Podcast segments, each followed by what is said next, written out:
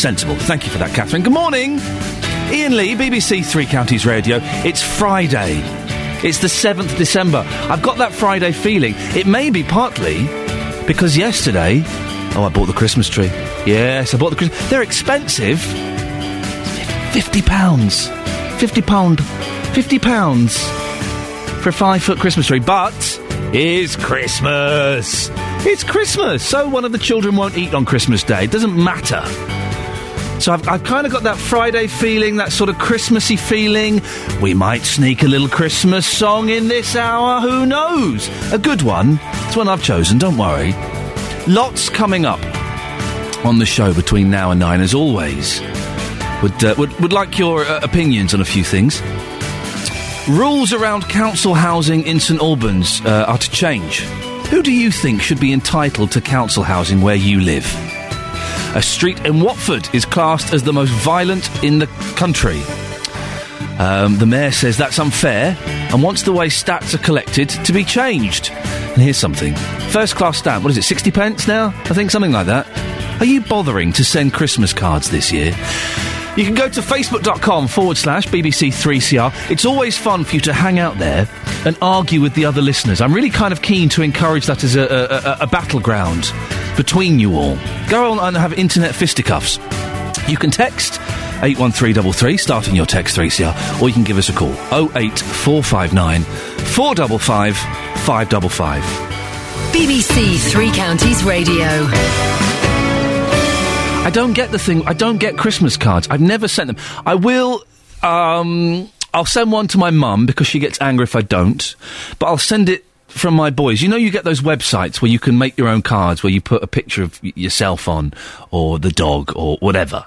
I'll probably send one of those to my mum with the boys on because she likes that, and that's kind of quite nice. But that thing of going, going and buying a box of Christmas cards, and then spending an hour writing them and trying to write a slightly different message in each one, and then addressing them, and then putting the stamps. I don't do it.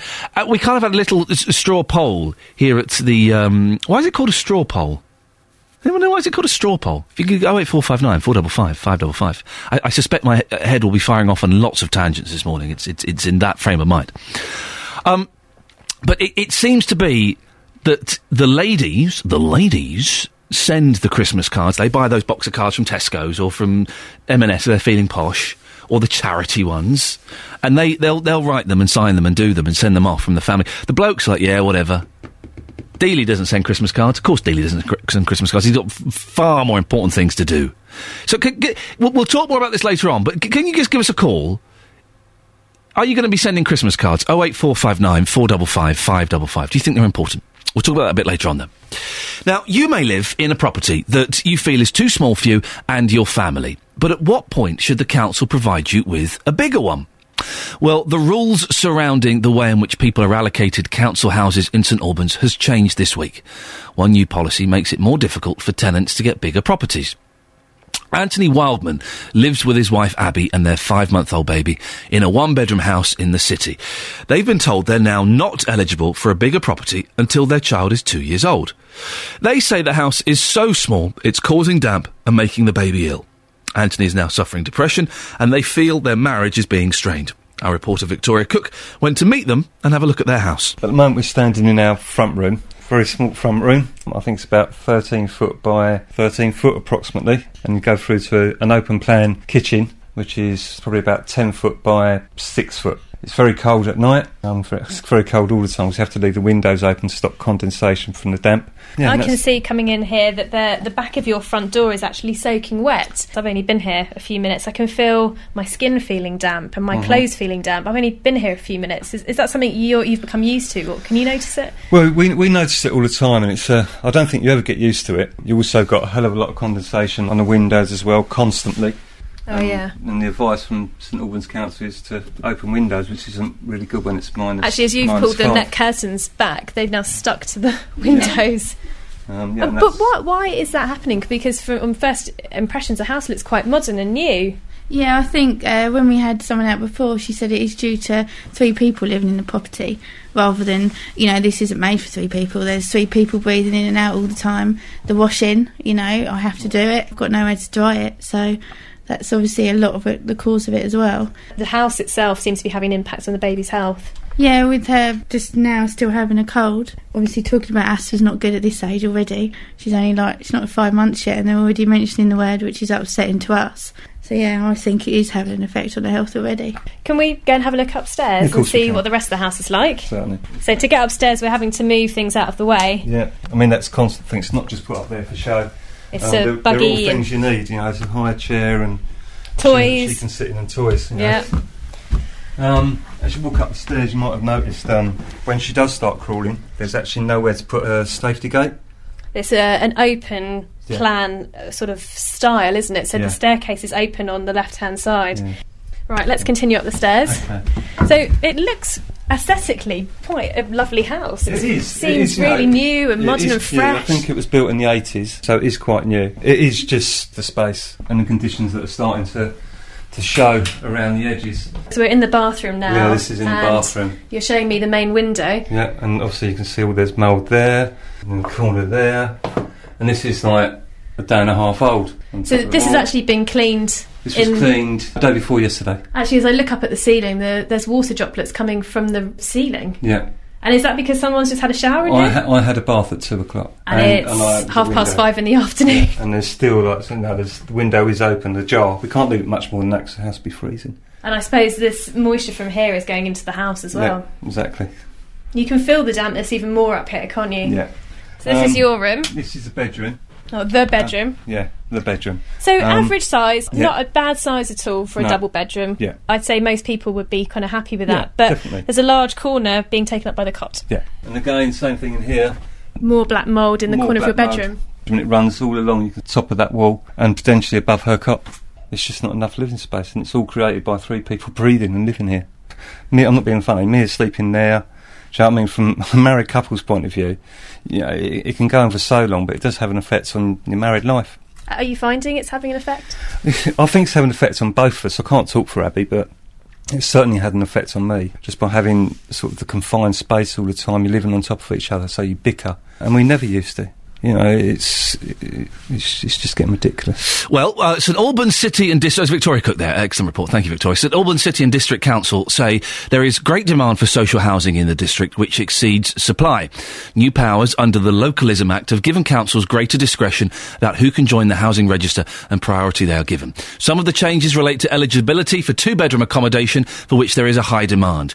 The change is a reflection of the demand for two-bedroom properties versus the supply. Well, this morning, want to hear from you.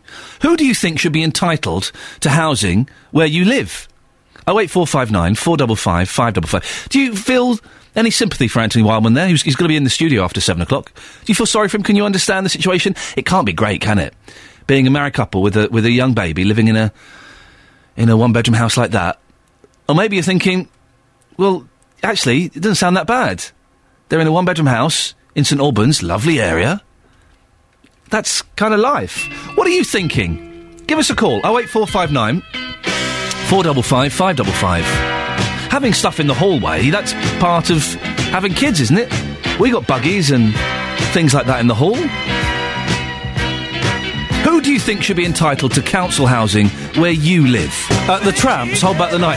I, I didn't realise that song has one of, and we'll do this one morning, the worst lines in songs. Okay? It's a great song, but it has the line, like a character in a book that I have read. Oh, right, I see. Oh, that's, that book, yes, oh, the book that you've read, I see. We'll do that one morning, that's always uh, a fun thing. Morning, Iain Lee, BBC Three Counties Radio. 08459 455 555. Who do you think should be entitled to free council housing and, and Christmas cards. I mean, can we just knock this nonsense on the head? I got a Christmas card um, yesterday from a listener, right, to Ian. A very kind. Thank, they spelled Ian wrong. They spelled it E A N, I think. But also, the name Ian was on a bit of paper in the card that was stuck down. I removed that bit of paper, and underneath the name Ian, it was written the name Steve. I was getting a second-hand Christmas card. I have always, um, always been a, a huge supporter of libraries. Oh, I've always been a huge supporter of libraries. I went to the library yesterday to take back some books, and they were a little bit overdue. I had four books. Two of them were mine. Two of them were the boys, but they were on my wife's card. Um, and uh, they were like maybe three weeks. Maybe one of them was a month overdue. And I and I always I, my mum has brought me up well, so I always feel guilty going to the library with overdue books, and I felt very embarrassed. And I had to took, I took the adult books downstairs. This this this tall big gentleman. I said, "I'm really really sorry. I got some books. I think they're a little bit overdue." He went, "Okay, not a problem. Scan them, scan them." Now I'm, I come from the era when uh, overdue books were ten pence for the first day, then tuppence a day after that. Right for these two books, eleven pounds forty. Excuse me. Uh, there's me rumbling, fumbling in my pocket, trying to find some change. Eleven pounds forty. Thought, well, time's changed. I'll pay for that. I then took the boys' books upstairs. Two of them were overdue, not quite as long. Twelve pounds eighty. What? You are having a laugh? She said, "Well, these, but these books, they are on your wife's ticket. So if if you'd rather, um, she can pay the fine when she comes in." I went, yeah, we'll we'll do that. She's not working, but I think it's probably for the best that she learns to take responsibility for her overdue books. So I spent about twenty three pounds yesterday on library fine. No wonder libraries are closing down. I could have bought Waterstones in Watford for that yesterday. Could could have done if I made him a cash offer. But I'm in libraries. Uh, Christmas cards. I'm in a good mood, but I'm having a bit of a whinge today. I Hope you uh, don't mind.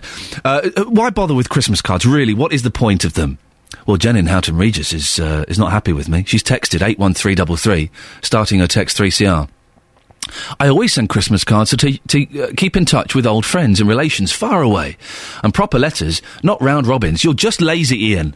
No, I'm not lazy. Christmas cards are so expensive and such a chore. You've got to, if you're going to do, the thing is, if you're going to do them to five people, you've got to do them to 50 people because you've got to do them to everyone. And then there's that thing of you get a Christmas card. Catherine Boyle was mentioning this. You get a Christmas card, you get it on Christmas Eve. Oh, sneaky. Too late for me to send one back, isn't it? I see what you've done there. You've, you've made yourself look good. No, it's a chore. It's pointless. I don't appreciate getting Christmas cards. I barely look at them. I'll put it on the mantelpiece, but uh, the days of, of what my mum used to do is hanging ribbons on the wall and pinning the Christmas cards into the ribbons. Really? She used to hang the ribbon down the wall and put the Christmas, pin the Christmas cards into the. Really? No. No. I think it's just women that send them. Can we find a bloke that sends Christmas cards, please? 08459 455 555. And a sister who's on my side in this. A woman who thinks that Christmas cards are a load of old tosh. A waste of money. And don't get me started on those round robins. Hi, everyone. Just a note to let you know what me and Steve have been up to through the year. Well, on January the 1st of 2012, we. Oh, I don't care. Don't care. We don't see each other, so why would I be interested? On a completely different subject, a road in Watford is the most violent in the country. That's according to police statistics. The mayor says that's unfair and has been campaigning for two years to get the way stats are collected changed. Albert Road South. Oh, do you live there? Suddenly your ears are pricked up, hasn't it? Albert Road South. It's deemed the most violent street, even worse than places like Manchester. Violent Manchester, violent Liverpool. It's worse than that. Well, is this a true reflection of Watford? Reporter Serena Farrow spoke to the people who live at the north end of the road. Many say they are affected by late night revellers. I love living here. Who wants a telly? You look out your window and You get all the entertainment you like. definitely just draw back your curtain and there it is. So, what have you seen over the years living here then? I've had my fence kicked in. I have bottles in my garden, and you see the fights going on. But you see, it's, you got all the police, you've got all the cameras, so it's quite safe, really. But I mean, you've got to blame the nightclubs, you've got to blame the food places where they're open late, which keeps the people hanging around in town, so they're going straight home. What can one do? Short of shut the nightclubs down and all the pubs and have them shut at half ten like they used to years ago. young people coming here every weekend, but uh, it's not a problem. I've had uh, damage done to my property uh, seven, eight times. So, on average, once a year at least. Yeah, yeah. People defecated in my driveway, urinate in your driveway, over your car, and women urinating in the street. You don't need that, do you? And then enough's enough. I have to pay council tax here, and I expect to have law and order in the place anyway. If we don't get law and order, then we'll have to do something about it ourselves. And of course, the minute you say, I'm going to form a vigilante squad, the police don't like it. You're not allowed to take the law into your own hands. But then I said, get off your backside and then do your job. You know, my old car now, it has been damaged so many times, but it costs me money. The council don't pay for the damage. This club attracts people from a vast area from a far afield as Luton and Milton Keynes. They, they bust them in. So there's always, and as I don't live here, you know. Somebody got into my garage and they've pinched just about everything worth having. How much do you think then people have lost collectively, money wise? Oh, well, when you come to decade, it's probably in the thousand because there's been damage to cars, to fences. I know of one that was three hundred pounds to repair. It is a shame in the sense because it will put some people off. It would put perhaps businesses off. Which wouldn't be good for Watford. I know a lot of elderly don't like walking through the parade at night. I make a point of doing it. And you don't feel threatened? No, I don't. I've never felt threatened there. They, a lot of them make their way to the station, some of them to get taxis down there rather than in the town and so on. The things that ha- have happened at this house, particularly, uh, a hole punched in my fiberglass uh, garage door. Ripping wing mirrors off or ripping wipers and aerials is a very common thing to do. Residents of Watford there speaking to our reporter Serena Farage. You know the street? Uh, Albert Road South. It's the most violent in the country. But uh, do, do you agree with that? You live there, you've been there, you know it. I know it, and I'm aware of it. How do you feel? And, and, and if you live in Watford, how does that make you feel, knowing that the most violent street in the country is in your town? I did like that guy. Well, if you get together a vigilante squad, the police get a little bit funny with you. Well, y- yeah, they might do. I can, I can understand their, their worries around that. I'll tell you, who, I'll tell you who won't be calling in this morning. We will not get two, two people. We will not get men calling in, or a, even a man calling in. Who sends Christmas cards? I don't mean just one or two. I mean get buys the whole box and does it. We won't get that, and we won't get a woman calling in who doesn't send Christmas cards. I think it's a ge- genetic predisposition to either do it or not do it. Care to prove me wrong? You won't be able to. 08459 455. I want a bloke who sends lots of Christmas cards and a woman who doesn't bother. Speak to you possibly after this. The news and sport now with Catherine Boyle. And that's your latest news and sport. More from me at seven o'clock. Catherine, can I ask you a question? Yeah. Christmas cards. Yeah. You you do it, do you? Yeah, but oh. but do you know why? Why? Because otherwise you're a bad friend. There's that whole thing. It's kind of an aggressive thing. a bad friend. Yeah. Are you saying I'm a bad friend to my friends? Women feel that, you know. If you, when I get a Christmas card, I think, oh, I haven't got you one. I'm a bad friend. There's a whole lot of guilt wrapped up in it. Thank you very much. On FM, AM, and online. BBC Three Counties Radio. A Bad, you're a bad friend if you don't send a Christmas card. Is that really how girls' heads work? I so I so don't know how girls work. I just don't understand them. Uh, coming up in the next half an hour. Yesterday on the JVS show, uh, there was an incredible call from Tony from Milton Keynes. He's threatening to kill himself because he can't afford to live on his pension. We'll play you some of the call a bit later on, and we'll find out why suicide rates amongst men over 45 have been increasing over the last five years. And are you bothering to send Christmas cards this year? You heard Catherine Boyle there. Normally the voice of reason. She, she's a bad, she feels like she's a bad friend if she doesn't do it. I'm not going to do it. It costs too much and it's a waste of time. 60 pence per stamp. You send 10 of them. It's like a fiver. I'm joking. I'm joking. I know. I know it's five pounds sixty. Well, Justin Dealey is in Bedfordshire this morning, finding out exactly what you think. Give us a call 08459 455 555. Uh, there's something happening on Nick Coffer's show next week. It's on the 12th. Get this. Dig it. You see what they've done here. The 12th of the 12th of the 12th. On the, on the 12, 12 minutes past, 12 seconds past 12 minutes past 12. Is that how you say time? It, it, it felt wrong, but I think it's right. 12 seconds past 12 minutes past 12. You wouldn't normally say the seconds, that's where it really is.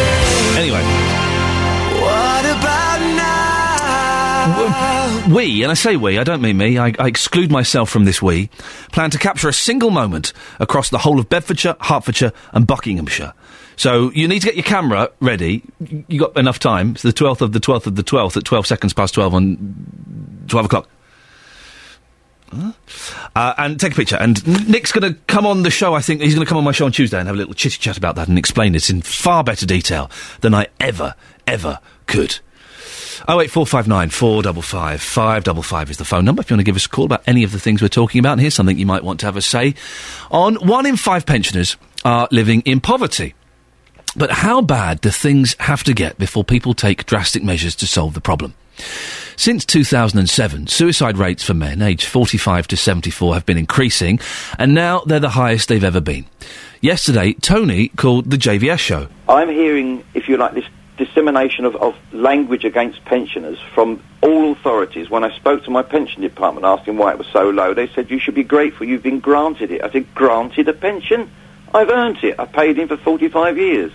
And then I heard in the House of Commons, because I watch the Parliament channel now and again, and there was a lady, I can't remember her name, Lady So-and-so, who stood up and made a speech saying that the problem with this country has got to be dealt with, especially the elderly, who are draining society with their pensions. You try living on food.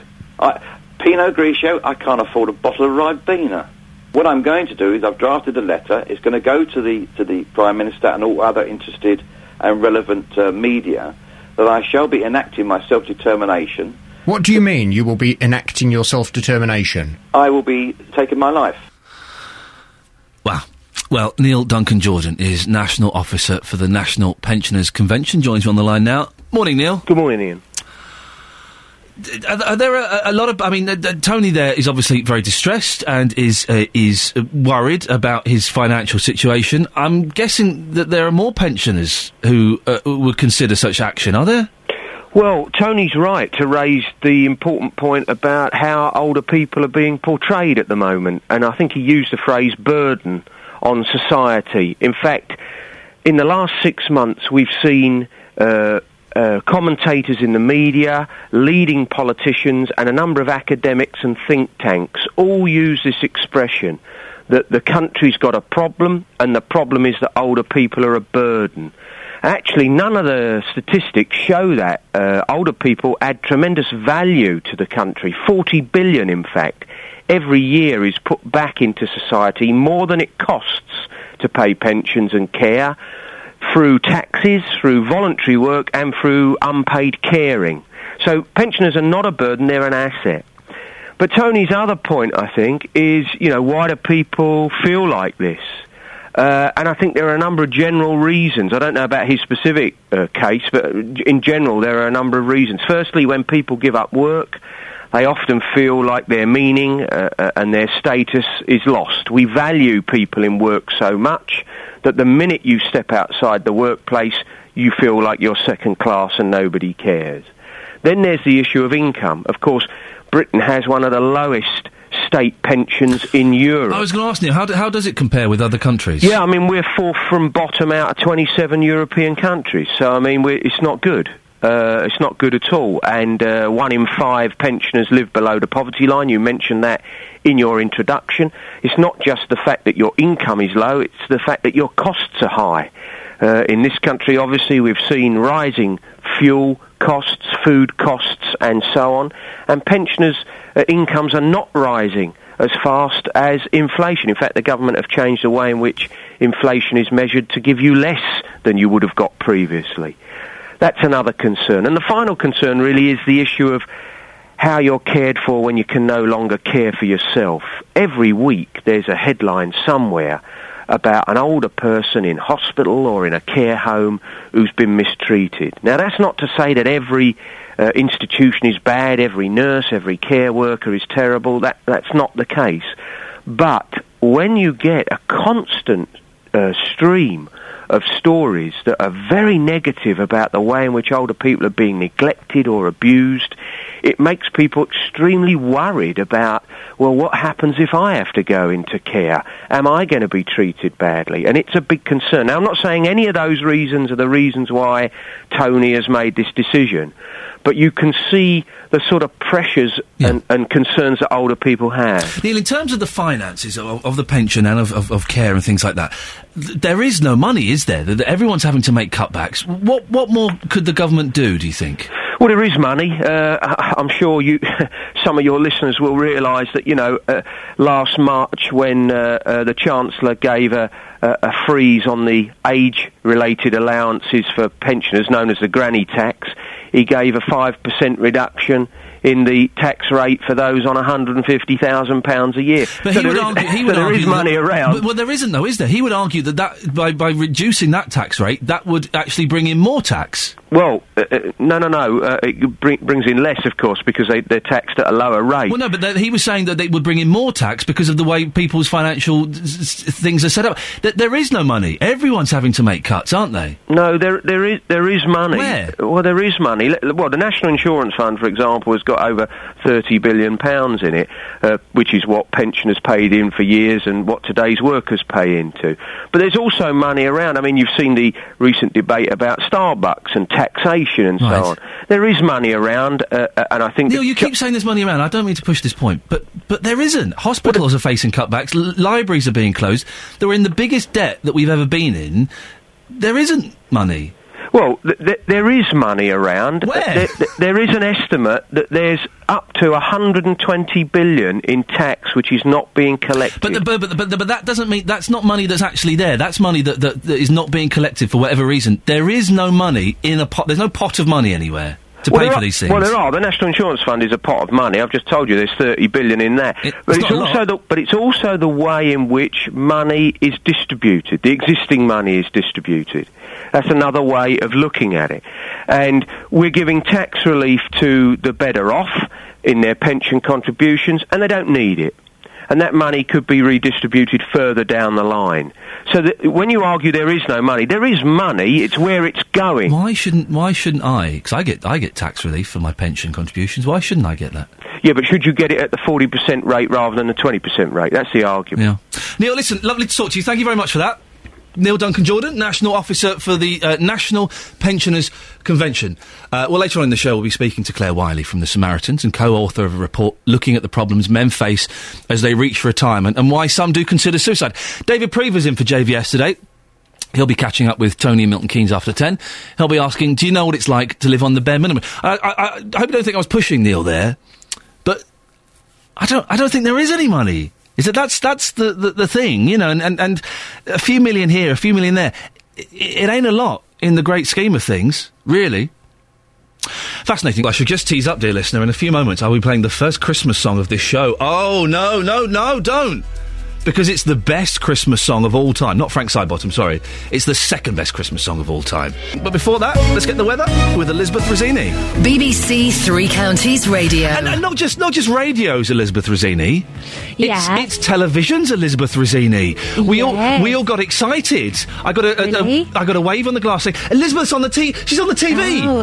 and we came through. You're wearing a very summery dress this morning. No, it's not. It's a winter dress. Look at the colours. It's got loads of bright flowers on it. Yes, I know, but it's a winter dress. It's very thick material. Well, I cou- I couldn't And tell the thickness. I think it's to, to cheer us all up on what is going to be quite a bleak day. I Oh, I'll. I'll let you get on with it then. Go on. Uh, Well, um, we get, we're going to see some wintry showers. That's what we're going to see. But it's slightly milder this morning. I don't know if you've noticed that. I had noticed that. Very quickly, Yeah. Elizabeth. Christmas cards. Do you send them? Um, oh, they're getting fewer and fewer. I always have to send one to like my old auntie, Yeah. and my godmother, and, and people like that. People that don't, I wouldn't necessarily email, but no, I'm not, really- I'm not very good at that. Elizabeth, no. thank you very much. You're the first lady to, to duck out of the cards. Uh, 08459 455 555 is the phone number. Uh, you can text us as well. Uh, 81333. Slightly text 3CR. Uh, Ian, I'm a male. And I buy, write, and send my own Christmas cards every year. My wife sends her own ones. Well, you do separate ones and you're married. Are you insane? And we agree on who will send to the mutual friends, but we both sign those. From Colin. David from Marsh Farm. Ian, I send about 60 Christmas cards and hand deliver about 90% of them. Are you mental, brothers? Come on! Right. This is the first Christmas song I've played. I'm actually excited. I'm getting tingles. What a Christmas song. It, it doesn't get any better than this. Paul McCartney, he's simply having a wonderful Christmas time. Good on you, fella. Come on. Ah! That's three minutes, 46 seconds of pure Christmas. Boingy bass, weird keyboards, very strange guitar sounds, beautiful harmonies. That, my friends, is Christmas. Christmas starts today.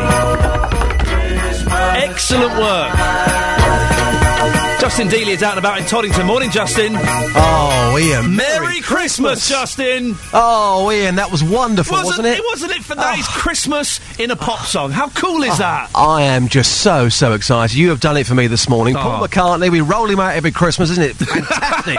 Yeah, He'd love to be described as being rolled out every Christmas. Christmas card. We're talking Christmas cards this morning, Yes. Justin. While I love Christmas, I love everything about Christmas.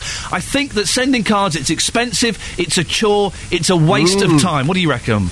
Yeah, I, I'm totally with you. I, I don't send Christmas cards. I used to. It is a bit of a chore. And you go and buy a box of what, 200 Christmas cards? They're all the same. How can that be personal, Ian? How No, can that be rubbish. personal? Utter rubbish. It can't be.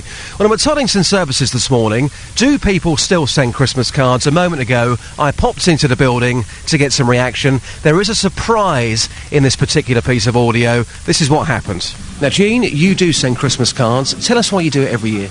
Um, because I keep in touch with people that I don't see all through the year or for several years, so I send them to know that I'm still around, still thinking about them. So, anybody who doesn't send them, are they just miserable? Um, yes, they are. I don't send them. Am I miserable then? Extra miserable. Definitely. Thanks for that. Have a good day. Uh, we found an Australian. I cannot believe this. Uh, we were looking for an Aussie all day yesterday. We couldn't find one. What's your name, madam? Jasmine. Now, Jasmine, Christmas cards first of all. Do you send them every year? Um, yeah, well, my dad and I send them to the family in England. And that's really important you do that because that Christmas card means a lot. Yes. You don't know what's coming next, do you? You're worried about this. Whilst you were on your flight, um, there was a prank call made by an Australian radio station to the hospital where Kate Middleton was staying. yes, a prank call. They, they almost got through. So, this is your opportunity right now to apologise for your nation's behaviour. Would you like to say sorry across beds, Herts, and bucks? Yeah, that is that is completely deplorable. I'm really I'm really disappointed in my country, my culture. Um, I'm really happy to be here. Yeah. Um, yeah, I just would like to apologise on behalf of Australia. That's really disappointing. That's very sincere. Thank you. Thanks, guys. Have a good day. Thank you so much. There you go. Found an Aussie as well. Um, Madam, what's your name? Uh, my name's Judith. Can you be bothered to send Christmas cards? What is the point? Um, well, there is a good point still, but not everyone like uses the mail system a lot now. So things like by email, text, and Is that because stamps are too expensive? um, that might be a reason. Yeah, why they have to pay for stamps. Yeah, so So when you were younger, you did send Christmas cards, but not anymore. It's because you, you're simply too busy. there's probably one reason. Yeah, and it's more quicker now by doing it other means. There you go. Just some of the Justin, reaction, that poor Aussie girl, right? She just gets off a really long flight. Yeah. She sees a bloke with a microphone that says BBC on it, and Yes, she's asked to apologise for her nation's behaviour. she sounded terrified. Well, she Terrified, poor girl. apologised. She, she was, you know, when I told her what had happened, she, she was devastated by Rightfully it. so. we have that apology. Um, Thank we you haven't got enough time to.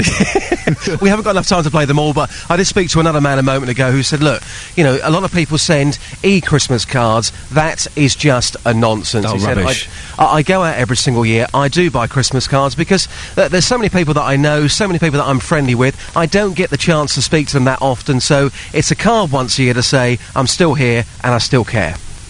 Uh, th- so, well, Deborah, listen to this, Deborah, uh, Justin. Deborah has, has, has sent us a text. There's no point to Christmas cards; they're a waste of money, which is which is fine.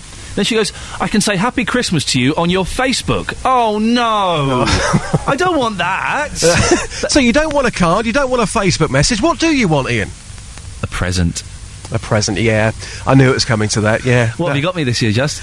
Uh, well, um, I was going to pop into a pound shop um, probably next week and, and see what I can rustle up for you. Justin Dealey, thank you very much. Uh, uh, Marilyn has texted as well. 81333, starting the text 3CR. Morning, bar humbug to you. You can't bar humbug me. I love Christmas. How dare you?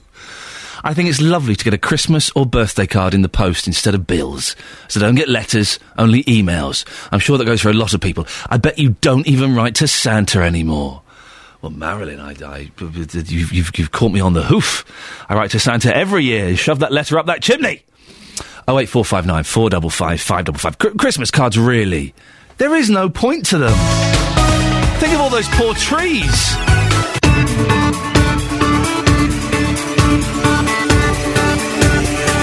Thank you, Catherine. Morning. This is Iain Lee on BBC Three Counties Radio. Three minutes past seven. It's Friday. To quote R. Kelly, it's the freaking weekend, baby. I'm about to have me some fun including decorating the Christmas tree. I'm all Christmassy now. I bought the tree yesterday and made an executive dad decision. We were supposed to be moving before Christmas. It's looking unlikely, shall we say? Oh, oh, yeah, because someone in this chain of six houses turns out hasn't got British residency, and they've got to they've got to apply for it before they get a mortgage approved. Ah! Anyway, bought Christmas tree, played the first Christmas song of the year just then, Paul McCartney. Getting in a Christmas mood. Lots coming up on the show this morning, as always. Would love your opinion. Uh, a lot of you using the Facebook page this morning. Uh, And you're being quite feisty on there. I like it. I'll give out the details in a bit. Here's what we're talking about. See what grabs your fancy. Who do you think should be entitled to council housing? We're going to speak to a St Albans man in a second and find out why he's unhappy he can't be moved from a one bedroom house to a two bedroom property. You, the taxpayer, you're going to face a big bill over the botched West Coast Rail franchise process. Virgin is going to run the service through Watford and Milton Keynes for the next two years. Are you happy travelling? To keep travelling on Virgin trains? And let's be honest, Christmas cards. Big waste of time and far too expensive. No one really pays any attention to it. But ultimately, they're going to get chucked in the bin. I tell you what, just go and put a fiver in the bin now. That's all you need to do. If you want to get in touch, lots of ways. 08459 455 555. Couple of lines free now, so now's a good time to call. You can text 81333. Start your text 3CR. Or, and uh, more and more of you are doing this, and I think it's a great way of doing it because you can have little arguments with each other. And I love to see you argue. Just play nicely. It's good to see you argue. Go to the Facebook page facebook.com forward slash BBC 3CR. BBC Three Counties Radio. If you go there now, you'll see a picture of the house that we're about to talk about. Uh, you might live in a property that you feel is too small for you and your family. But at what point should the council provide you with a bigger one? Well, the rules surrounding the way in which people are allocated council houses in St Albans has changed this week. Our new policy makes it more difficult for tenants to get bigger properties. Anthony Wildman lives with his wife Abby and their five-month-old baby in a one-bedroom house in the city. They've been told they're now not eligible for a bigger property until their child is two years old. They say the house is so small it's causing damp and making the baby ill. Anthony is now suffering depression and they feel their marriage is being strained. Well, we sent our reporter Victoria Cook to go and meet them and have a look at their house. So we're in the bathroom now. Yeah, this is in the bathroom. You're showing me the main window. Yeah, and obviously you can see all there's mould there, in the corner there, and this is like a day and a half old. So this has actually been cleaned. This was in cleaned the day before yesterday. Actually, as I look up at the ceiling, the, there's water droplets coming from the ceiling. Yeah. And is that because someone's just had a shower in I, here? ha- I had a bath at two o'clock. and, it's I opened the half past five in the afternoon. And there's still like, you know, there's, the window is open, the jar. We can't leave it much more than that 'cause the house will be freezing. And I suppose this moisture from here is going into the house as well. Yeah, exactly. You can feel the dampness even more up here, can't you? Yeah. So this is Um, your room, This is the bedroom. Oh, the bedroom. Yeah, the bedroom. So Um, average size, yeah. not a bad size at all for a No. double bedroom. Yeah. I'd say most people would be kind of happy with Yeah, that. But definitely. there's a large corner being taken up by the cot. Yeah. And again, same thing in here. More black mould in the More corner of your black mould. bedroom. And it runs all along the top of that wall and potentially above her cot. It's just not enough living space, and it's all created by three people breathing and living here. That's our reporter Victoria Cook uh, speaking to Anthony Wildman. And Anthony joins you on the line now. Morning, Anthony. Good morning. Why do you think you're entitled to a bigger house? Well, I mean, the size of our house is very small, and the, the actual space that we've got um, for Mia, it- it's just not enough. Um, babies come with a lot of baggage, and I'm sure everyone knows, as you would know, being a dad. And there's just not enough room. There's no storage space. It, it's really, really confined. Um, the law states, the 1935 Overcrowding Act, if you've got so many square feet, um, you're not to be living sort of below that below that mark. When I've measured it and looked at it, we're below that mark. So the council in their new act, the Localism Act, are breaking the law anyway. Why, why don't you rent privately? Because I can't afford to rent privately. I work 21 hours a week, um, earning £7.2 an hour. Um, I was made redundant earlier this year, so I took a, I took a part-time job because I couldn't find a full-time job just because I wanted to work and pay my tax and pay my way. Um, I've done for 30 years, and I can't afford to work privately, uh, rent privately in St Albans. Council waiting lists, as we, as we know, properties are, are, are, are so long. And some people might argue, and in fact, a couple of people have posted on the Facebook page, that you should be grateful for a property of any size. Look, we are grateful for property of any size, but the people, I'd imagine, that have, that have posted them probably live in a three-bedroom house or a two-bedroom house. my argument to them is you come and stay here with a, a five month old baby that's already probably suffering from asthma, um, who's had viral meningitis, and, and live in this property. That'd be my argument to them. I am grateful for what we've got. I know there's a big waiting list, but all that's happening here is they're making the waiting list smaller by making people that already have a need. But these, these people's needs haven't gone away. We've still got a need. They assessed that need, and then they've taken it away without any notice. Well, four weeks' notice. St Albans is nice, isn't it? It's a lovely area. Why don't you consider moving somewhere that's not quite so afflu- affluent and not quite so desirable, like Hemel or Welwyn Garden City, where it's it's cheaper? Well, we could do that, but would the rent be any cheaper? Because we live in housing association uh, council anyway. We could not rent afford to rent privately. I bring home 147 pound a week. That's what I bring home. Anywhere you live, I'm paying child maintenance to, to my previous relationship from 15 years ago. I'm paying getting food, paying petrol for a car. The cost of that will go up. It's just not practical. I'm not one of these people who sit around and get all my benefits paid. I work on low income. And so moving moving away isn't going to help. What? But my, uh, I'm kind of thinking what my mum would say and what my nan would say. And my mum, uh, for a while, when she had my sister, lived in a one bedroom house, and it was tough. A one bedroom flat. It was tough, but they they got on with it. Right, okay. Yeah, we are getting on with it, and we're going to have to get on with it until we're two. My objection is, is for everyone out there. When when that child is two, Yeah. we're going to have to wait an even longer. And then you've got to try and get that child into a room. It's just not affecting us. It's going to affect me later on in life. Yeah. Uh, why do you think you're more of a priority than other vulnerable vulnerable people? Oh, I don't think I'm more of a priority. I think I have more. I think I have the same rights as everyone else done that have been taken away. All them rights from people have been taken away. It, it's across the whole spectrum. There's people that have had council houses for nine or ten years and now be removed from the housing list. Well, if they have better times and they get back on the housing list and they bid again, all them rights to a discount that so-called government want everyone to want, have their own home, it's been removed because they're new classes, new tenants. Actually, can I read you a couple of comments from the Facebook page? Uh, The people have written. Uh, Jackie Robinson, we put a picture of your uh, of your living room, your kitchen up. Jackie Robinson has posted, looks nice. Uh, Helen has posted, they're lucky to have a council home. All of all three of my kids have to rent from landlords and finding it hard to find the rents. And Helen says, why do they think they should be entitled to anything? I own my own property, would love a bigger house, but I can't afford it. Be grateful you have a roof over your head. Why should the state provide for them? Right, okay. Um, they're all very good comments, and it's nice to hear people saying that our house are nice. Um, Does look very I nice. would add, yeah, you know, it's nice for them to comment on that. It's a nice comment. Um, what I would say is, I don't expect the state to provide me loads of loads of money for like, council tax and benefits and whatever. I've paid a lot of money into the system. I've fallen on hard times. I, you know, all I want is a little bit of help. Now, if we'd known the situation was going to happen in a year's time, two years' time, we could have planned for that. The point is that they've done it and given four weeks' notice. Any legislation or act is normally introduced a year or two years down the line. They haven't done that. They've given four weeks' notice.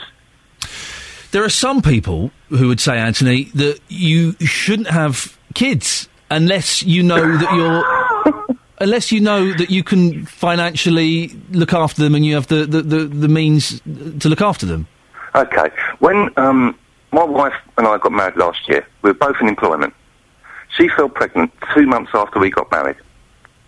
I got made redundant just before, just after Mia come along. So how am I meant to know that? I was financially stable at the time. how am I meant to know I'm going to get made redundant? Why weren't you renting then? more kids because of this situation. Yeah. Why weren't you renting then? Because Abby was living, when Abby was provided a council home, when she was When you were both first- working?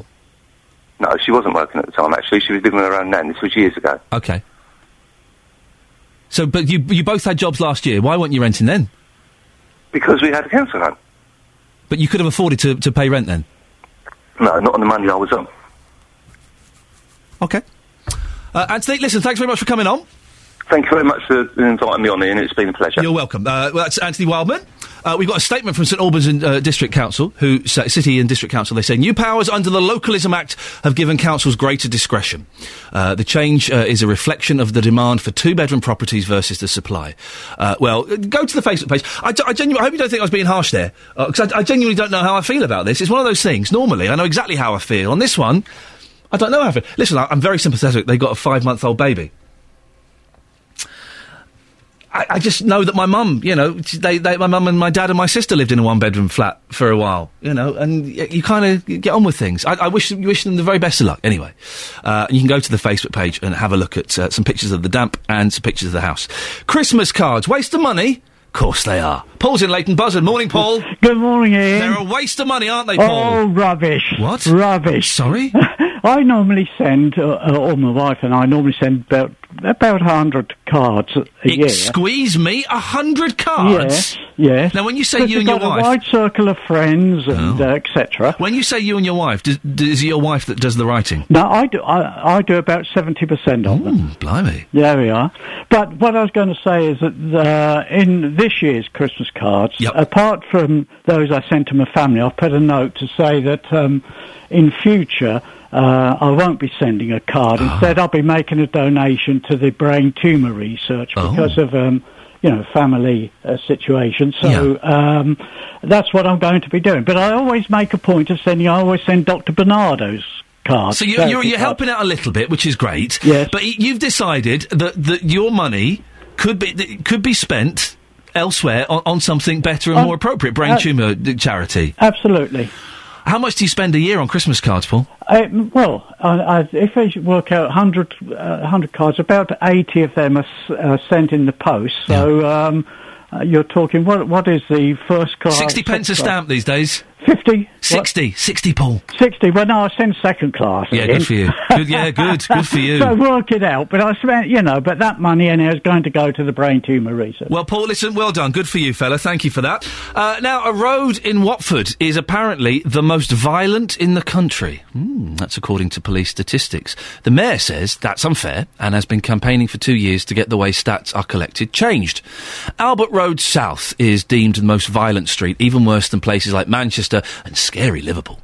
The problem is that a nightclub is also on the street, and that sort of skews the figures a bit. Well, Dorothy Thornhill is the mayor of Watford, but she's been, also been campaigning to change the way the stats are formulated. Morning, Dorothy. Good morning, Iain. And on the other line, we've also got Chief Inspector for Watford, Nick Caveney. Morning, Chief Inspector. Good morning. Dorothy, we'll speak to you first. You, you fear it sends out the wrong message about Watford, don't you? Yes, I do, because if it were true, then obviously we would have a massive problem on our hands. Um, that said, we are always working to bring down crime in the high street, which I'm sure uh, the Chief Inspector will um, confirm. Yes, I mean, for, for most of my residents, they worry about what happens at the top of the town at night. But the irony is the fact that we have thousands, and I mean thousands, of young people coming to the town centre to enjoy a night out. They actually tell us they come because they feel safe, because they believe Watford is well policed. They believe there's good security at the venues, um, and they come and they enjoy it. But it sends out to the rest of, of everywhere, not just my residents, but in the area, that this is not a safe place to come. So the, the stats are wrong for saying Albert Ro- Road South is the most no, violent no. street. What it's the way the stats are compiled, and I, I, I'm not techie, but the bottom line is, if you look at the list, you'll notice that there's nothing for London, nothing for Nottingham, deemed the you know the, the the worst place in the country. It's the fact that we've got a large number of visitors and a small number of residents in that area, and it's the way that the stats are compiled. Chief Inspector, the stats are compiled in a wrong and misleading way. Is that is that right? Um, well, it's uh, uh, absolutely right to reassure everyone that actually what we do in the town centre is very robust um, and designed to keep everybody safe. The context around the particular figures here are, are as Dorothy has suggested, it's a very short street of about 200 yards with a predominantly commercial premises, but a small number, and we're talking four or five houses. Um, unfortunately, the way that the national statistics are displayed is um, all crime for the parade and the high street, which are solely commercial premises, are allocated on the website to this particular street because that's where the, the, the nearest houses are. We've heard stories this morning, Chief Inspector and Dorothy. We'll go to you first, Nick. Uh, from people who live in that street and live in that area, and they have seen some pretty horrible things. Women urinating in the street. Some guy had someone defecating up his driveway. Uh, theft, violence. So i it's not a great place, is it? That street. Well, uh, uh, and that's why I, I, I started by reassuring um, your listeners that we're taking very robust police action. We have daytime and nighttime operations, and we've just launched our, our local responsibility plan, where as a partnership with Dorothy um, and the local council, we're asking um, the local licensed premises to take some more responsibility for um, some of the issues that we recognise. Dorothy, let me go to Dorothy, Nick. Sorry, uh, Dorothy, we've heard some, some pretty awful Well, of course you will hear that from my residents. If you put thousands of young people, mainly under 25, together in a small area, um, out for the night, you will get that sort of thing. I'm absolutely delighted that they didn't say even worse things, quite frankly. Defecating on your driveway is quite bad. Um, yes, it is. Um, but I, but, but I think um, you know there could be other things that could be a lot worse than that. And don't, please don't get me wrong. I'm not demeaning that. I'm just delighted that that is the sort of things they were saying. Sorry, you're delighted that they were. No, what I'm saying is they could be saying that there was really violent Okay, fights, yes, that there point, were yes. people fornicating in their doorway. Um, you know, the kind of things you see on videos on the television um, are really quite distressing. Um, and whilst these Yes. things are absolutely distressing to people, um, you know, I think it could be a lot worse. But the key point is um, we do communicate with those people. We do know what's going on, and we are working to make it better. Dorothy, do you think things like this, th- these statistics and, and, and stories and, and hearsay, that they discourage people from going into Watford late at night because of the, uh, its image? I think they um, they discourage older people, Right. and that's my real, real issue. It clearly doesn't discourage the young people because they do go, they love it, and as I say, they say they go because they feel safe, and I include my own family um, a- amongst that. But for the rest of my residents, it gives them a really bad perception of their town centre. Um, but never at any time would you get myself or the police saying that there aren't issues to address because there are, and we take residents' concerns very, very seriously. And we always make adjustments and we try and improve things in the area um, as, as best we can. But sadly, we have a culture in this country of, um, you know, young people when they're out for a night out, a small minority of them do actually ruin it for the rest. Nick, the, the, system, it would appear, is slightly flawed in that case in terms of, of registering and, and calculating just how violent or a, dangerous a place is. I- c- can the system be changed at all?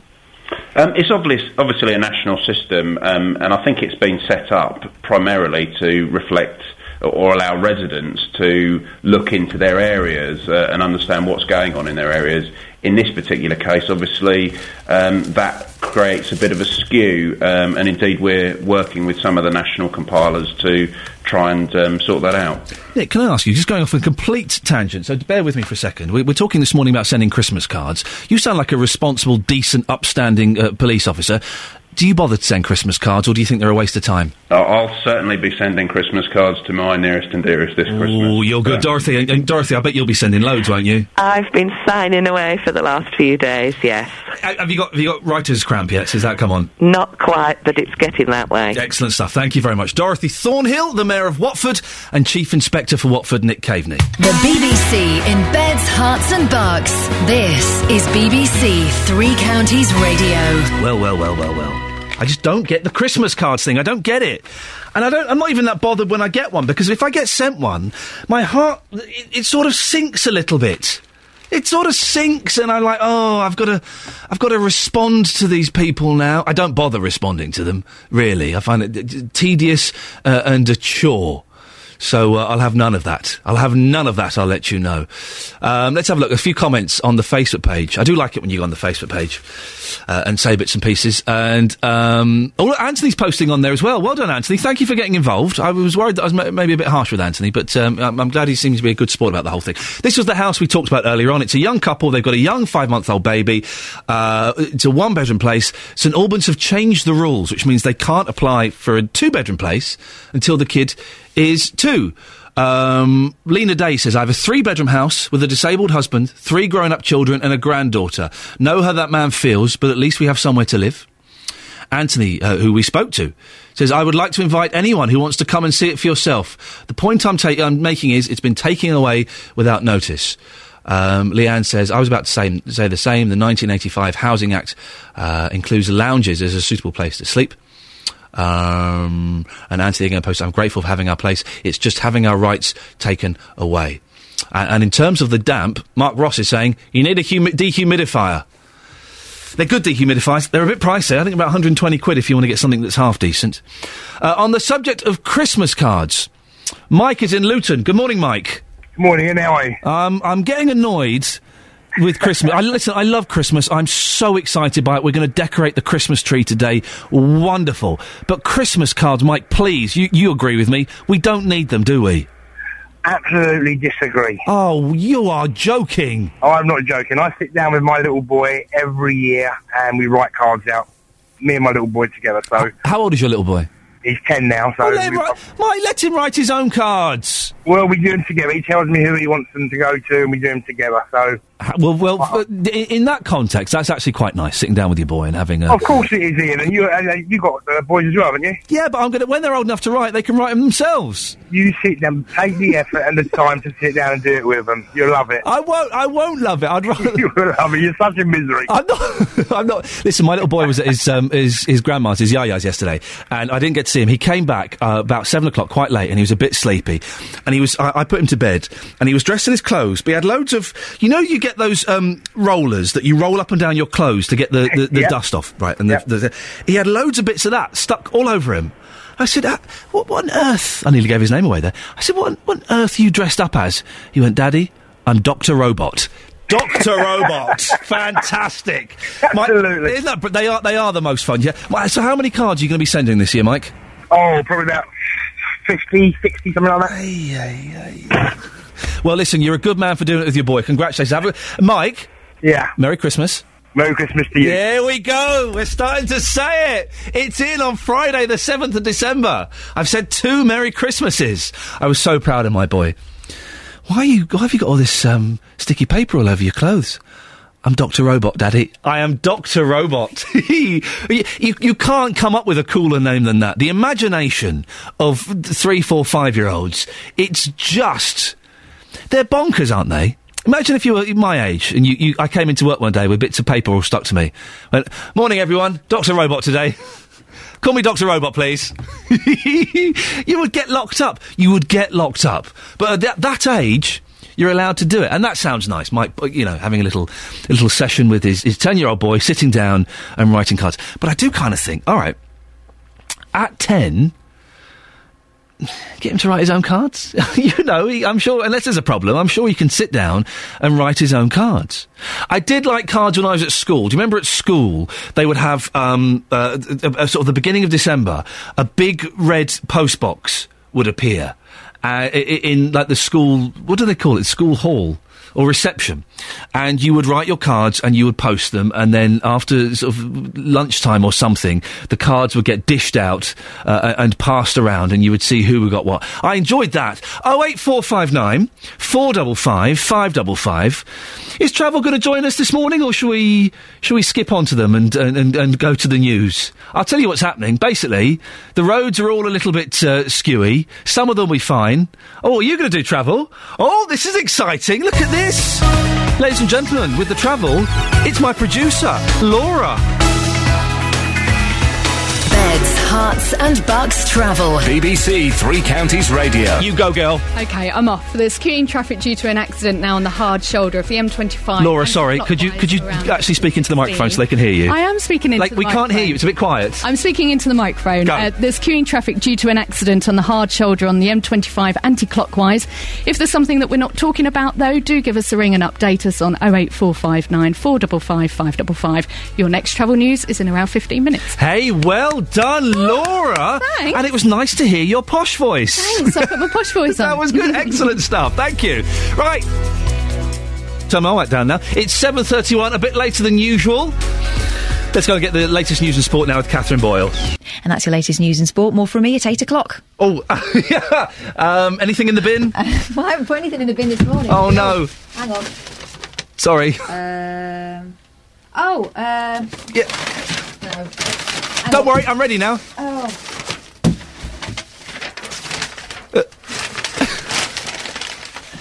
Hello? Kath? Hello? Have you got anything, or shall I? This shows how long this has been in here. A Okay. lottery winner has until 11 o'clock tonight to claim a £64 million pound prize. Save paper, kids. Thank you. Across beds, Herts, and bucks, this is BBC Three Counties Radio. I do like, I do like the news bin. Sorry, I wasn't ready. I got the wrong thing up on my computer to play. I do like the news bin, but just in case, that is old news. That is old news from the news bin. Coming up in the next half hour of the show. Yesterday there was a, a, an amazing call to the JVS show from Tony from Milton Keynes. Uh, he's threatening to kill himself because he can't afford to live on his pension. We'll play you some of that call later on and speak to the Samaritans about whether they've had similar calls. And guess what? You, the taxpayer, you're going to face a big bill over the botched West Coast rail franchise process. Virgin is going to run the services through Watford and Milton Keynes for the next two years. Well, reporter Justin Dealey is on his way to Milton Keynes to find out how commuters feel about it. Now, it's a sad fact that one in five pensioners are living in poverty. But how bad do things have to get before people take drastic measures to solve the problem? Since 2007, suicide rates for men aged 45 to 74 have been increasing, and now they're the highest they've ever been. Yesterday, Tony spoke to Jonathan Vernon Smith. I'm hearing, if you like, this dissemination of, of language against pensioners from all authorities. When I spoke to my pension department asking why it was so low, they said, you should be grateful you've been granted it. I said, granted a pension? I've earned it. I paid in for 45 years. And then I heard in the House of Commons, because I watch the Parliament channel now and again, and there was a lady, I can't remember her name, Lady So-and-so, who stood up and made a speech saying that the problem with this country has got to be dealt with, especially the elderly, who are draining society with their pensions. You try living on food. I, Pinot Grigio, I can't afford a bottle of Ribena. What I'm going to do is I've drafted a letter. It's going to go to the to the Prime Minister and all other interested and relevant uh, media that I shall be enacting my self-determination. What do you mean you will be enacting your self-determination? I will be taking my life. That was a call yesterday from Tony to Jonathan Vernon Smith. Well, Clare Wyllie is from the Samaritans and co-author of the report Men and Suicide: Why It's a Social Issue. Morning, Claire. Good morning. Uh, you just heard uh, some of Tony's call there. Uh, in the Samaritans, do, do you get many calls like that from older people? Uh, So, in terms of Samaritans call um, information, because the, the, the service is uh, anonymous and confidential, we don't have specific details about, for example, demographics. No. But what we do know is that um, since the recession, the, the calls to Samaritans about financial concerns have increased. So they're now around one in six calls are about financial worries. Um, and we do also know that socioeconomic conditions do play um, a significant role in suicide. Um, so, for example, um, in terms of the report we did around men and men and suicide, um, men living in the most deprived conditions and from the lowest socioeconomic group are up to 10 times more likely to die by suicide than those from the most um, in, living in the most affluent conditions um, and from the most advantaged socioeconomic groups. So that's a huge inequality and risk, which is means really an an inequity um, that in our society those who are you know in the poorest conditions um, are at highest risk of suicide. Uh, for some reason, I probably got this completely wrong. I've always thought of suicide as kind of a younger. Uh, sort of man's thing, but it, it's it's on the increase, isn't it? Between men aged forty five and seventy four, it's the highest it's ever been. Why is that? Is it is it purely the, uh, the economic factors? Uh, well, actually, I mean, the, the common perception is that it's a, it's an issue among young people, but in fact, the rates among middle-aged uh, men have actually been high for a considerable period of time, for 40 years, and the rates among young men have now come down. Um, but in terms of the research we did, what we looked at is this particular group of men who are in midlife now, and particularly people from lower socioeconomic positions. And really, what we saw is they're experiencing a kind of perfect storm, if you can put it that way. Um, so these are men who have grown up with a particular idea of what it is to be a man. Um, that when that they will go out to work, they'll have a job for life. Um, they'll be respected by a wife. Um, they'll have a family. And in fact, now they've reached midlife, a lot of those things that they thought they would have, they just don't. So we've seen the erosion of traditional male industries.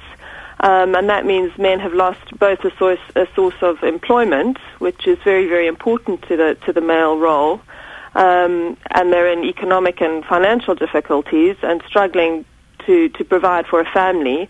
So they're both unable to fulfill their role as men, as breadwinners, and also as as providers within the family.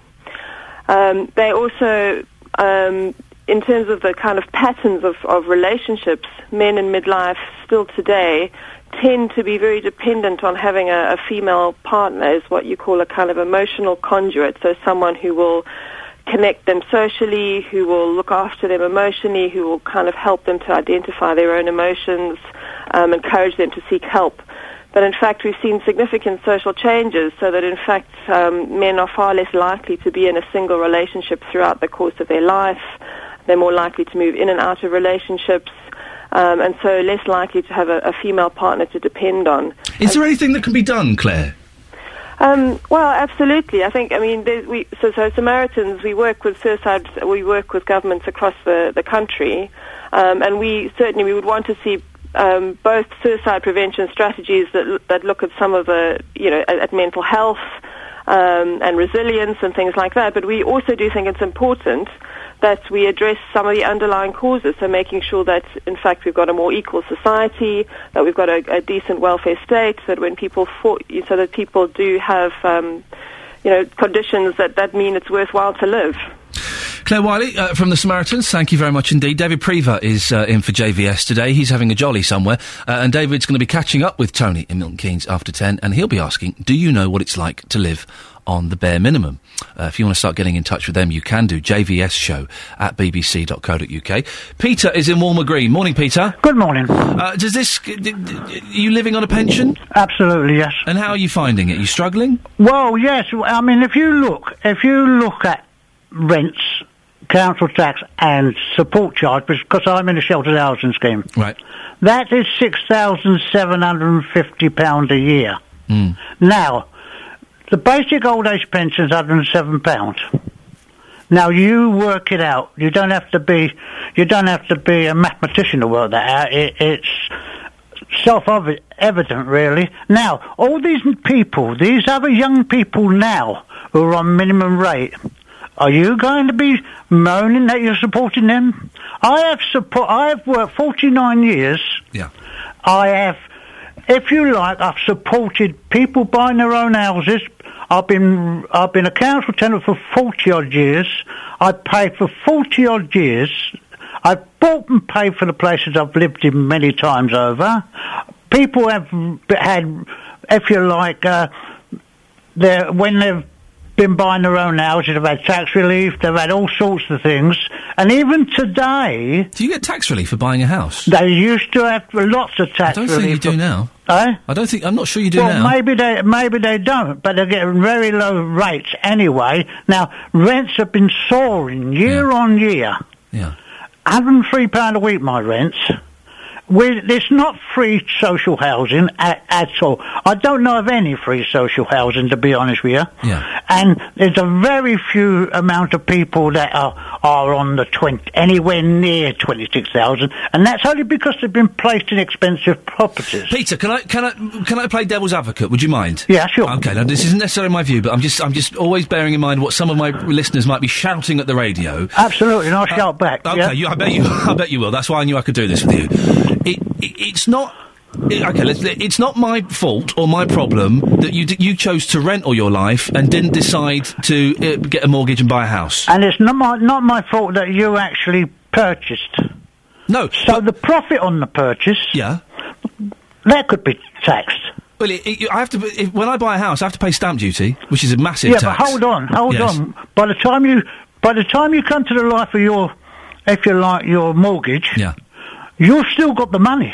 Yeah. In most. Well, that's it, and that's that's that's a decision that, uh, that again I'm taking on the well, role yes, of someone. That's but we're not all in that position. I mean, I Okay. had a wife Yeah.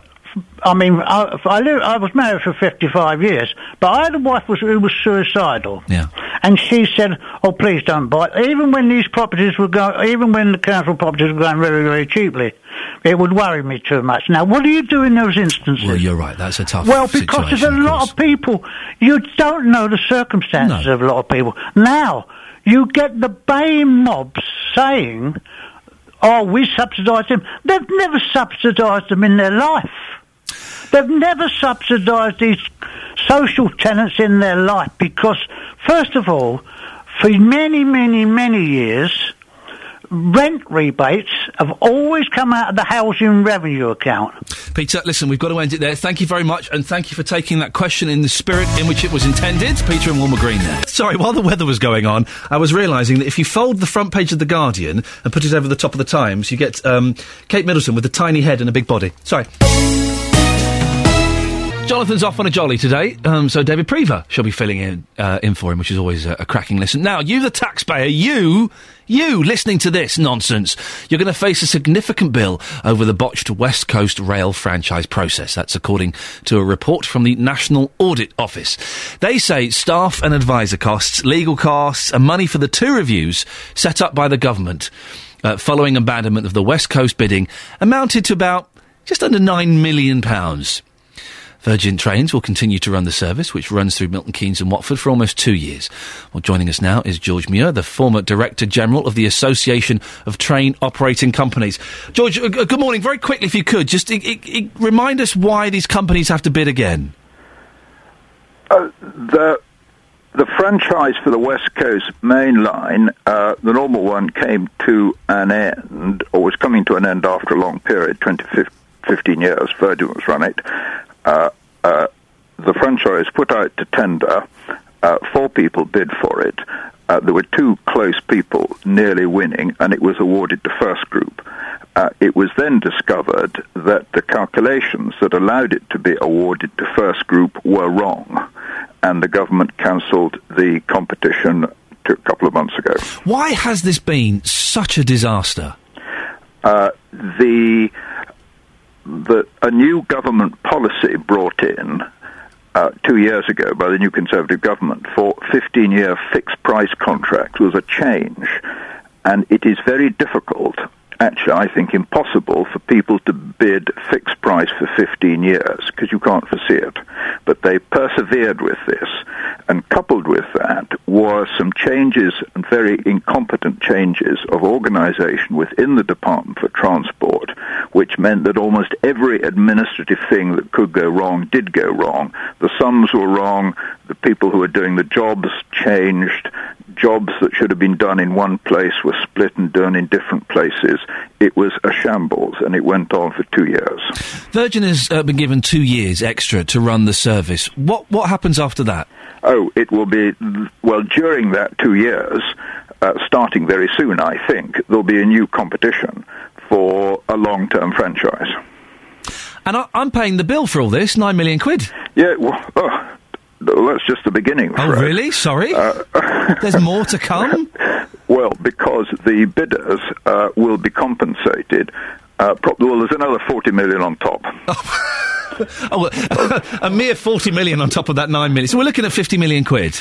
Uh, y- y- yeah, let's, well, leave it. Yeah, sure. Let's, yeah, let's, let's, let's round it up at least. Oh, God, it gets It's worse. Certainly 40, it's certainly 50. Right. Uh, and, and the taxpayers are paying for this. Oh, yeah, yeah, yeah, yeah. What a mess. George, listen, thank you very much for that. That's George Muir, former Director General, the Association of Train Operating Companies. 50 million quid. At least. Wow.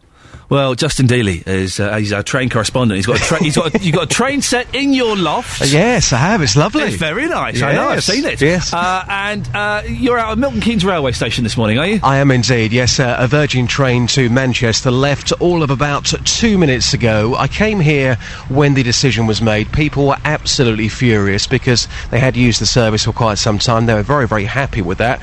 Well, before that train left a moment ago, I spoke to passengers about the reaction to the fact that Virgin, of course, will have that service for another 23 months. Richard, first of all, it's absolutely freezing. You've got your coffee, you've done the right thing there. Where are you travelling to today? I'm travelling to Wilmslow in Cheshire today.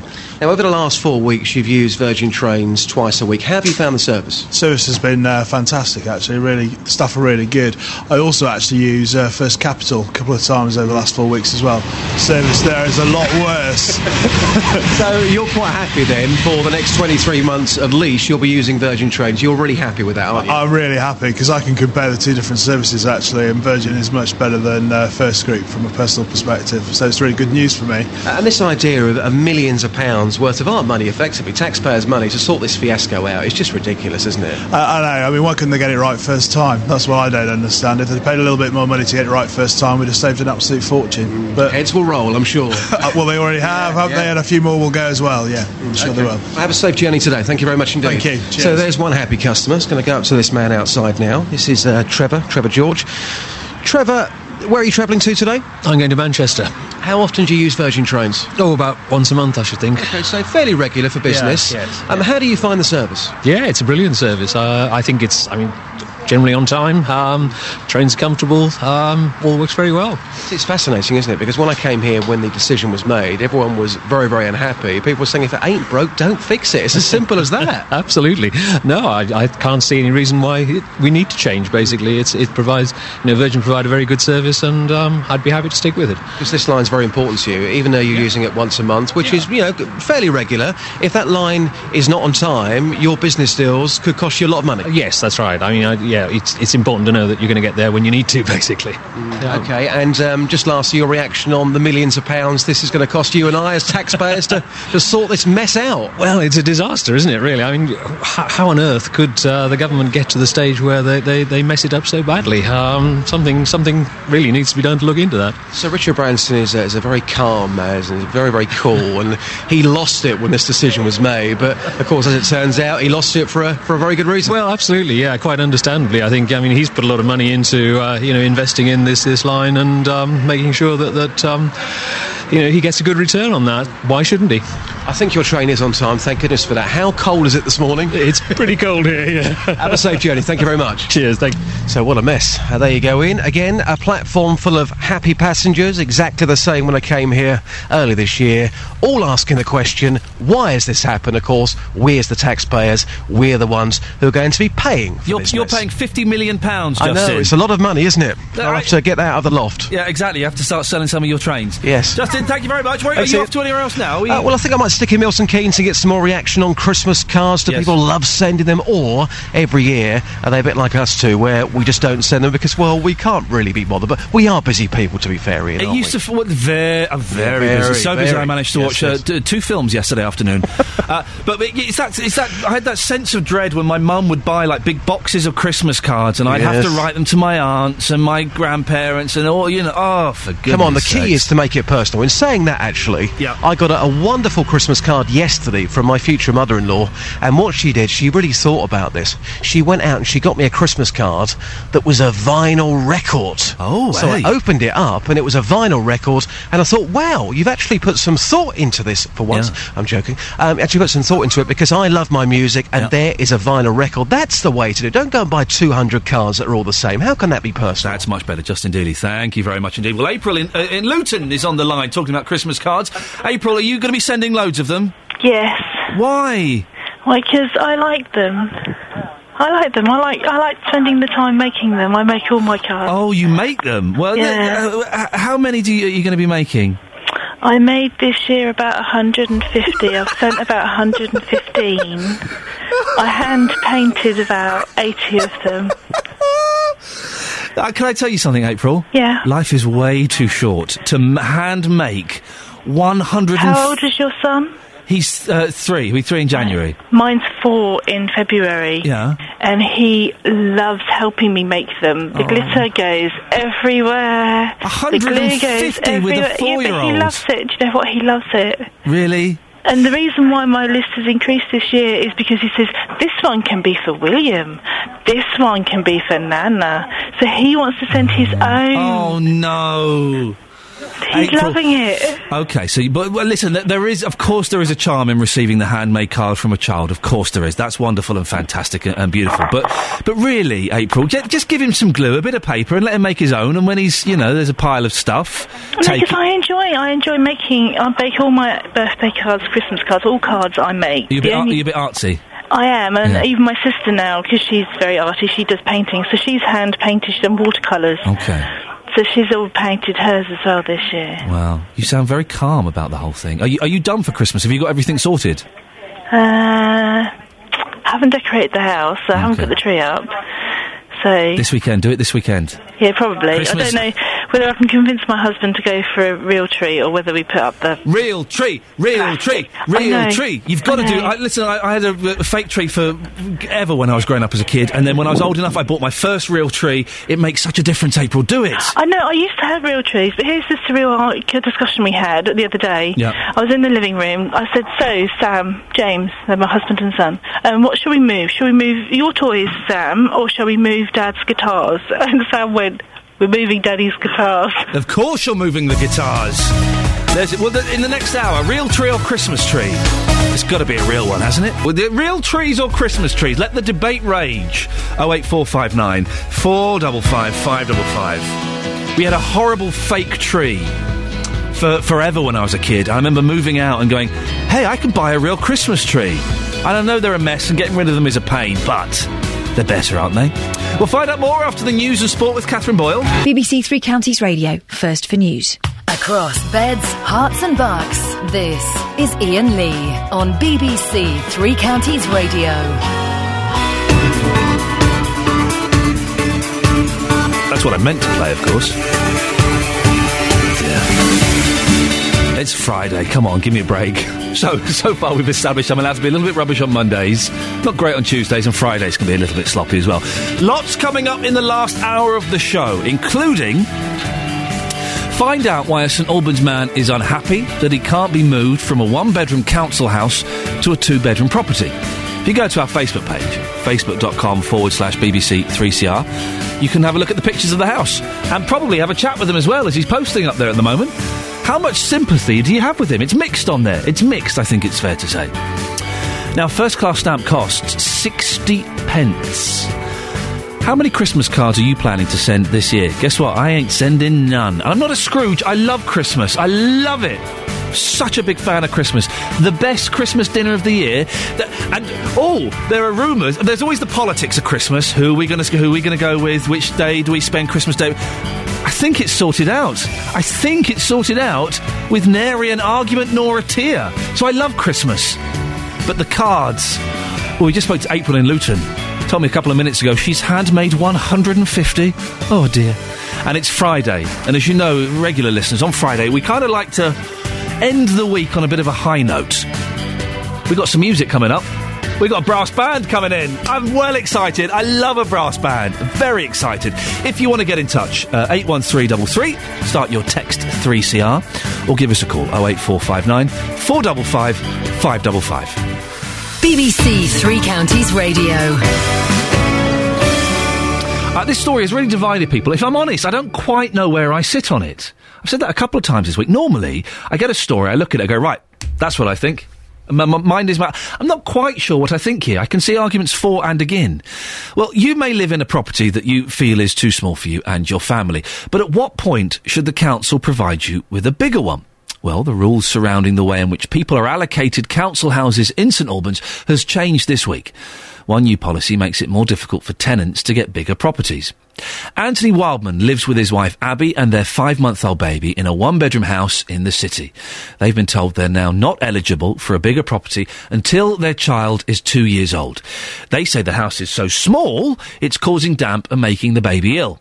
Anthony is now suffering depression and they feel their marriage is being strained. Well, our reporter Victoria Cook went to meet them and have a look at their house. At the moment, we're standing in our front room, very small front room. I think it's about 13 foot by 13 foot approximately. And you go through to an open plan kitchen, which is probably about 10 foot by 6 foot. It's very cold at night. Um, it's very cold all the time. So you have to leave the windows open to stop condensation from the damp. Yeah, I can see coming in here that the the back of your front door is actually soaking wet. I've only been here a few minutes. I can feel my skin feeling damp and my Mhm. clothes feeling damp. I've only been here a few minutes. Is, is that something you're, you've become used to, or can you notice it? Well, we, we notice it all the time, and it's. Uh, I don't think you ever get used to it. You also got a hell of a lot of condensation on the windows as well, constantly. Oh yeah. And the advice from St Albans Council is to open windows, which isn't really good when it's minus. Actually, as you've minus pulled the net curtains back, they've now stuck to the windows. Um, yeah, Uh, but why, why is that happening? Because from on first impressions, the house looks quite modern and new. Yeah, I think uh, when we had someone out before, she said it is due to three people living in the property rather than, you know, this isn't made for three people. There's three people breathing in and out all the time. The washing, you know, I have to do it. I've got nowhere to dry it. So that's obviously a lot of it, the cause of it as well. The house itself seems to be having impacts on the baby's health. Yeah, with her just now still having a cold. Obviously, talking about asthma's not good at this age already. She's only like, she's not five months yet, and they're already mentioning the word, which is upsetting to us. So, yeah, I think it is having an effect on her health already. Can we go and have a look upstairs Of and see what the rest of the house is like? Certainly. So to get upstairs, we're having to move things out of the way. Yeah, I mean that's constant thing. It's not just put up there for show. It's Um, a they're, they're all things you need. You know, it's a high chair and Toys. She, she can sit in and toys. You know. Yeah. Um, as you walk up the stairs, you might have noticed um, when she does start crawling, there's actually nowhere to put her safety gate. It's a, an open Yeah. plan uh, sort of style, isn't it? So Yeah. the staircase is open on the left-hand side. Yeah. Right, let's continue up the stairs. Okay. So it looks aesthetically quite a lovely house. It is. It Seems is, you know, really new and it modern is and new. I think it was built in the 80s, so it is quite new. It is just the space and the conditions that are starting to to show around the edges. So we're in the bathroom now. Yeah, this is in the bathroom. You're showing me the main window. Yeah, and obviously you can see all there's mould there, and in the corner there, and this is like a day and a half old. So this has actually been cleaned. This was in cleaned the day before yesterday. Actually, as I look up at the ceiling, the, there's water droplets coming from the ceiling. Yeah.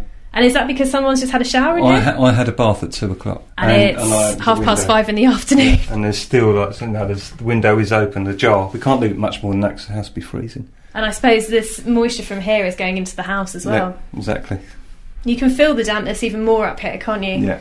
So this is Um, your room, This is the bedroom. Oh, the bedroom. Yeah, the bedroom. so Um, average size, yeah. not a bad size at all for a No. double bedroom. Yeah. I'd say most people would be kind of happy with Yeah, that. But definitely. there's a large corner being taken up by the cot. Yeah. And again, same thing in here. More black mould in the More corner of your black mould. bedroom. And it runs all along the top of that wall and potentially above her cot. It's just not enough living space, and it's all created by three people breathing and living here. Me, I'm not being funny. Me Mia's sleeping there. Do you know what I mean? From a married couple's point of view, you know, it, it can go on for so long, but it does have an effect on your married life. Are you finding it's having an effect? I think it's having an effect on both of us. I can't talk for Abby, but it certainly had an effect on me just by having sort of the confined space all the time. You're living on top of each other, so you bicker, and we never used to. You know, it's it's, it's just getting ridiculous. So, reporter Victoria Cook there. Uh, if you want to go and have a look at some pictures of Anthony and Abby's house, the Facebook page, facebook.com forward slash BBC3CR, it's up there. Anthony's posting up there as well. Play nice. Be honest, but play nice. That's all, that's all I'm going to say. Uh, well, Claire Asprey is the East of England lead manager from the National Housing Federation. Morning, Claire. Good morning. Anthony and his family feel they need more room. How common is this picture across the East of England and the country? Uh, well, I think it's no secret that we're in the midst of a housing crisis in this country. We haven't been building enough homes to keep pace with the number of households for year upon year upon year. So this isn't at all uncommon, um, and we do expect homelessness, overcrowding, and housing problems like this to continue to rise. I'm afraid. Why are the rules getting stricter? Well, I mean, local authorities are in a really difficult position. Um, you know, if you look at our recently published Home Truths publication, which has got statistics for every area in, in the region, you look at St Albans, well, you know, they've got 5,000 people, over 5,000 people on a waiting list. And they're only a total of just, well, about 900 lettings a year. Well, you can see that there's a huge amount of competition. And, um, you know, at the end of the day, there aren't enough homes to go around. And at, at some point, a local authority's got to make a decision about the rules that they make. And, you know, and no one wants to be in that position. It's not an easy decision to make at all. there are uh, loads of new houses in developments in the three counties, particularly in beds that are unoccupied. Why aren't they being used? Is it because they're too expensive? Well, I mean, housing is expensive, and that's a real problem. Um, you know, we work with housing associations that are bringing forward new affordable homes through development all the time. They're keen to deliver the homes that we need, and you know, it, but then we know there still aren't enough. At the end of the day, you know, we haven't we haven't been building enough homes. But what about the empty ones? work. What about the empty ones? Should, shouldn't you put pressure on local authorities to make best use of those? Well, local authorities do have powers to, to deal with empty properties, but actually, I mean, yes, we can do something about empty homes, but actually, uh, even if we filled every single empty, we'd still have a massive housing Oh, of course you would, but it's it's a start, isn't it? Absolutely, um, but the, obviously it's, it's quite a long process, particularly in terms of long-standing empty homes. And, um, and overall, there's an, a broader issue here about if it's new build homes. Uh, you know, one of the problems that we've got at the moment is a big constriction in the mortgage market. So, you know, people are finding it harder to get mortgages, so they are struggling to buy those homes. Um, you know, first-time buyers are finding it very hard to get in on the ladder, and that's putting pressure across a number of different areas. So, you know, more and more people are renting for longer. Private rents are, are going up. The competition is higher, and you know, people who you know don't have the same amount of money. And bear in mind, this is not just people out of work. This is you know, 10,000 new working households every month in this country are getting housing benefit to help with the cost of their rent, even though that they're in work. So you know, this is uh, this is about people on you know medium and low salaries, and people who are not able to find a job are really struggling. Claire, what, what do you think about the, the, the following uh, th- situation? There's, there's an elderly couple. They're, let's say they're in their 80s. Uh, they've lived in a house for 40 years. It's a big three-bedroom house. All the kids, everyone's moved out. Should they be moved into a smaller property to, to free up the bigger houses for younger families? Well, I mean, most local authorities and, and most landlords have schemes to help uh, people who want to downsize, uh, and we will see more of that because of What the if they don't want to downsize? What if they, they want to stay there because they've been there for 40 years? They well, they have the right to. Right. You know, that's their choice. Um, but what we'll see in come April, when the bedroom tax is introduced for um, social housing, there will be more people looking to downsize. And you know, for people who are overcrowded in small accommodation, that's going to potentially be an opportunity to, to do a swap, for example. You know, and have those kind of uh, have those kind of options. But um, you know, at the end of the day, we, we do have a mismatch. But overall, we have not enough smaller homes available for the people who do want to downsize. It's quite, it's quite a bleak future, isn't it, for people? Um, well, I think people are coming to recognise the scale of the problem, and we are seeing housing going up the political agenda. And we've had an announcement just this week around new homes coming forward. And I think the government has realised that you know it, it's not just about addressing the housing crisis; it actually can kickstart the economy. We've been, you know, we've, we've been winning that argument, but it doesn't happen overnight. You know, it, it has a lead in time, and we do hope to see more homes coming through. Claire, thank you very much. Appreciate your time. Claire Asprey, East of England lead manager from the National Housing Federation. We uh, asked St Albans City and District Council to come on. They sent us a statement. Great demand for social housing in the district, which exceeds supply. Families with only one child under uh, aged under two years are now only eligible for one bedroom accommodation. Well, if you go to the uh, Facebook page and have a little look, uh, facebook.com forward slash BBC3CR, uh, you can uh, have a look at the housing. Well, here we go. This is always uh, a, a pleasure, and it takes me back to about uh, eight years ago. Uh, David Prever is uh, in Well, house. hello there. I, I, I say it with uh, my tongue in my cheek. I salute the Prevers. As we I used to say that a lot, didn't we you? used to work together years and years ago, and it's always nice to bump into And you. nice to see you too. You're looking, you're looking very kind of fit. You're looking younger. Fat, than you mean? Did you mean fat? And that was a, it was a, it was a verbal typo. You're looking, you're looking younger than when you. I used to see you regularly No. years ago. Yeah, you're, You're looking, joking. You're looking buff. What, two kids later? You're kidding me? Really? Never. How, how old are your kids now? They're four and two. Four and two. That's Yeah. fun. Christmas is going to be fun, huh? It's going to be noisy. Yeah, it's fun. It's noisy constantly. It was noisy at 4 a.m. this morning. Really? Actually, at 3 a.m. as well, it was noisy this was- morning. Yeah. I snuck out. I've got three and one, and I snuck out of my. I, I snuck downstairs at ten past four this morning, and as I closed the stair gate, I heard the baby go, and I thought, "Oh God, I'm going." The truth is, you only took this gig because you didn't want to be around during. It's easier to come in here and do a breakfast show than be at home during during all of that, isn't it? Getting them dressed, getting my three-year-old to put pants and trousers on. Much harder than doing a breakfast show. What's coming up on? You're filling in for Jonathan today. What have you got? Yes, on the big. Sh- to be honest, I came in yesterday to uh, to watch how it was done, and I should have picked up a lot of tips and tricks, but we just gossiped for three hours. I got Yeah. not a clue. That no, is- no, no, the that is how first they do idea. it. Yeah, That is how they do it. Uh, but today on uh, the big phone in from, I'm trying not to speak like John the JVS show. it's hard not to, isn't it? On the big phone in today, as you've been discussing all morning, should Yes. council tenants should council tenants really be grateful for what they're given? You've been talking about Anthony and Abby Hmm. in St Albans this morning. Anthony uh, saying that because his daughter's two years old, she's still sleeping in their bedroom and they deserve a bigger home. Well, she's five months, but she, they Five months, but until she's two years old. Yeah. Beg your pardon. Yeah, uh, we're going to ask: sh- Should you be grateful with what you're given uh, if you're given a council property? Are you currently living in a property that's far too small for your needs? Kids sharing rooms, everybody living on top of each other, but uh, you're happy at least that you've got a home. Or does the council, the state, if you like, have a responsibility to house you whatever your needs might be? When when we were uh, when my both my kids were born, we were living in a tiny basement flat in Maida Vale, which was very nice, but a central London property. Yeah. And I was li- sleeping in the lounge. Uh, we had uh, my wife was in the hallway. And you just live on top of each other, don't you? Of course, when you've got children, You everyone do. sleeps everywhere. Yeah, I think. it's, it's and, and there is the th- buggies are massive, Yes. and high chairs are massive, and toys get everywhere. You know that's And also, children do. I've got many friends whose kids are still. I think Nick Coffer's daughter, I'm right in saying, or son, was still in their uh, bedroom Hmm. until he or she was two years old. It just uh, it happens, doesn't it? it does. And you're doing breakfast tomorrow as well, are you? I believe so. Yes. Good work. Good work. Nice to see you Thank back. Thank you very Tim. much. See you later on. Ta-ta. Thank you. Across This beds, is Herts Iain and Lee on BBC Three Counties Radio. David Prever filling in for Jonathan Vernon Smith. Uh, if you uh, want to listen to that, as you, of course you do, it's on at uh, nine o'clock, and you can get in touch now with um, David by emailing jvsshow at bbc.co.uk. The reason I'm, I'm stammering slightly there is because I've been sent a message from Catherine Boyle saying the brass band are here, they're playing, and it's snowing. Ah, how cool is that? Come on. It's Christmas. I know. I do have a childish excitement about that. Luton and Hemel, it's snowing. Um, we've got some texts uh, on the uh, housing situation we were talking about. I do feel for the chap in the one bedroom house, but he's just got to get on with it.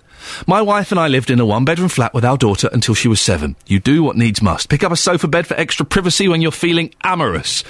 As he said, he was made redundant, so the situation can't be helped. But as I said, he has to get on with it. Incidentally, the difference between private rent and social rent price is not too different nowadays.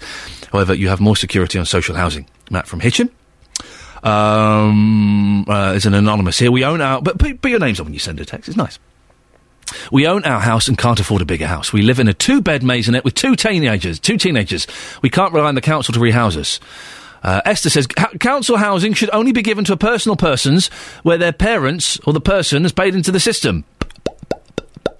Uh, on the email, the Gemma from St Albans, the council are wrong in new policies, especially when they've already let people with young children um, bid on a bigger property one day and take it away the next. How bad is that? Christmas cards. What is the point, really? I mean, come on. They're expensive. Does anyone, re- when you get a Christmas card, does anyone have a, a reaction, anything more than, oh, Stephen Mark sent Stephen Mark sent us a card? Oh, right. Oh, yeah. No, no one gets excited by a card. And sending them is just such an annoyance, isn't it, Sheila in St Albans? Oh, is that Mr. Scrooge I'm speaking to? Bah, humbug to you, my dear. How, how very dare you? Listen, Sheila, I love Christmas. I'm so excited. I'm going to be decorating the Christmas tree today. We've got advent calendars. I'm, I love it. But Christmas cards, Sheila, really? Right, I think Christmas cards are not just Christmas cards. They are a way of making contact with other people that you don't necessarily have contact throughout the year. It's a it's a way of saying hi, I'm alive. It's a way of saying I hope you're alive if you receive this. Um, it's it's just a way of keeping in touch because people don't keep in touch anymore. You know, text. People use their phones. They don't. You know, you know the kids. The kids just sort of their families. They don't know families. They don't know cousins. They don't know. Um, I mean, perhaps you think of your children. Yes. Isn't it really nice when some parents, not not all of them have the time, can sit down and do some cards with their kids? Doesn't it make something between the children and the parents? Contact. I make things with my kids anyway. We do pictures and we make robots and we do, you know, do silly things Making like those old paper chains you used to stick together with Oh colours. no! Oh, you can bu- you can buy paper I know you can. already made. I know you can buy the slips of paper I used to stick together. I remember that at school uh, when we were about seven years old. Right, they would, the teachers would get us to lick those because you had to lick them, lick the strips of paper, and make the paper chains. At the time, we thought, "Whoa, this is the coolest thing ever." Looking back, the teachers were just shutting us up for two hours and probably nipping no, out for a fag. No, no, no. It's you know it's nice, and I think if you if you're not careful, I do have a relative, Yep. a young relative who doesn't send cards, and I'm beginning to think to myself, why do I waste the time? But however. When him and the rest of his young family suddenly get engaged, married, have a baby, or whatever, and they're going to say, "Oh, who are our relatives? Who do we know?" They won't have any, and maybe I'll think, "Why do I bother?" I, I don't want, you know, if my only contact with them is a Christmas card here and there, and they don't bother even with a birthday card, Wow. as far as I'm concerned, they're out of my will. They're not going to get a penny now. Sheila, Yes. have, have you, can I be in your will? No, because you don't send Christmas cards, because you're a Scroogey person. Thank you very much. Sheila. Is, is there? Is it worth getting in your will? Is there? Have you got a lot of cash? Well, it's either that or the cat's home, isn't it? Sheila in St Albans, thank you very much indeed. Wow, she's going to cut people out of her will because they don't send cards.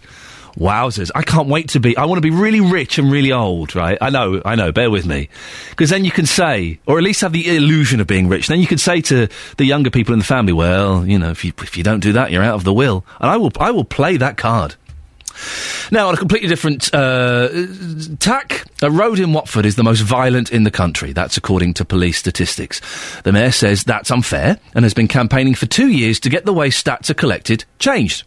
Albert Road South is deemed the most violent street, even worse than places like Manchester, Nottingham, and Liverpool. The problem is that a nightclub is also on the street, and that skews the figures.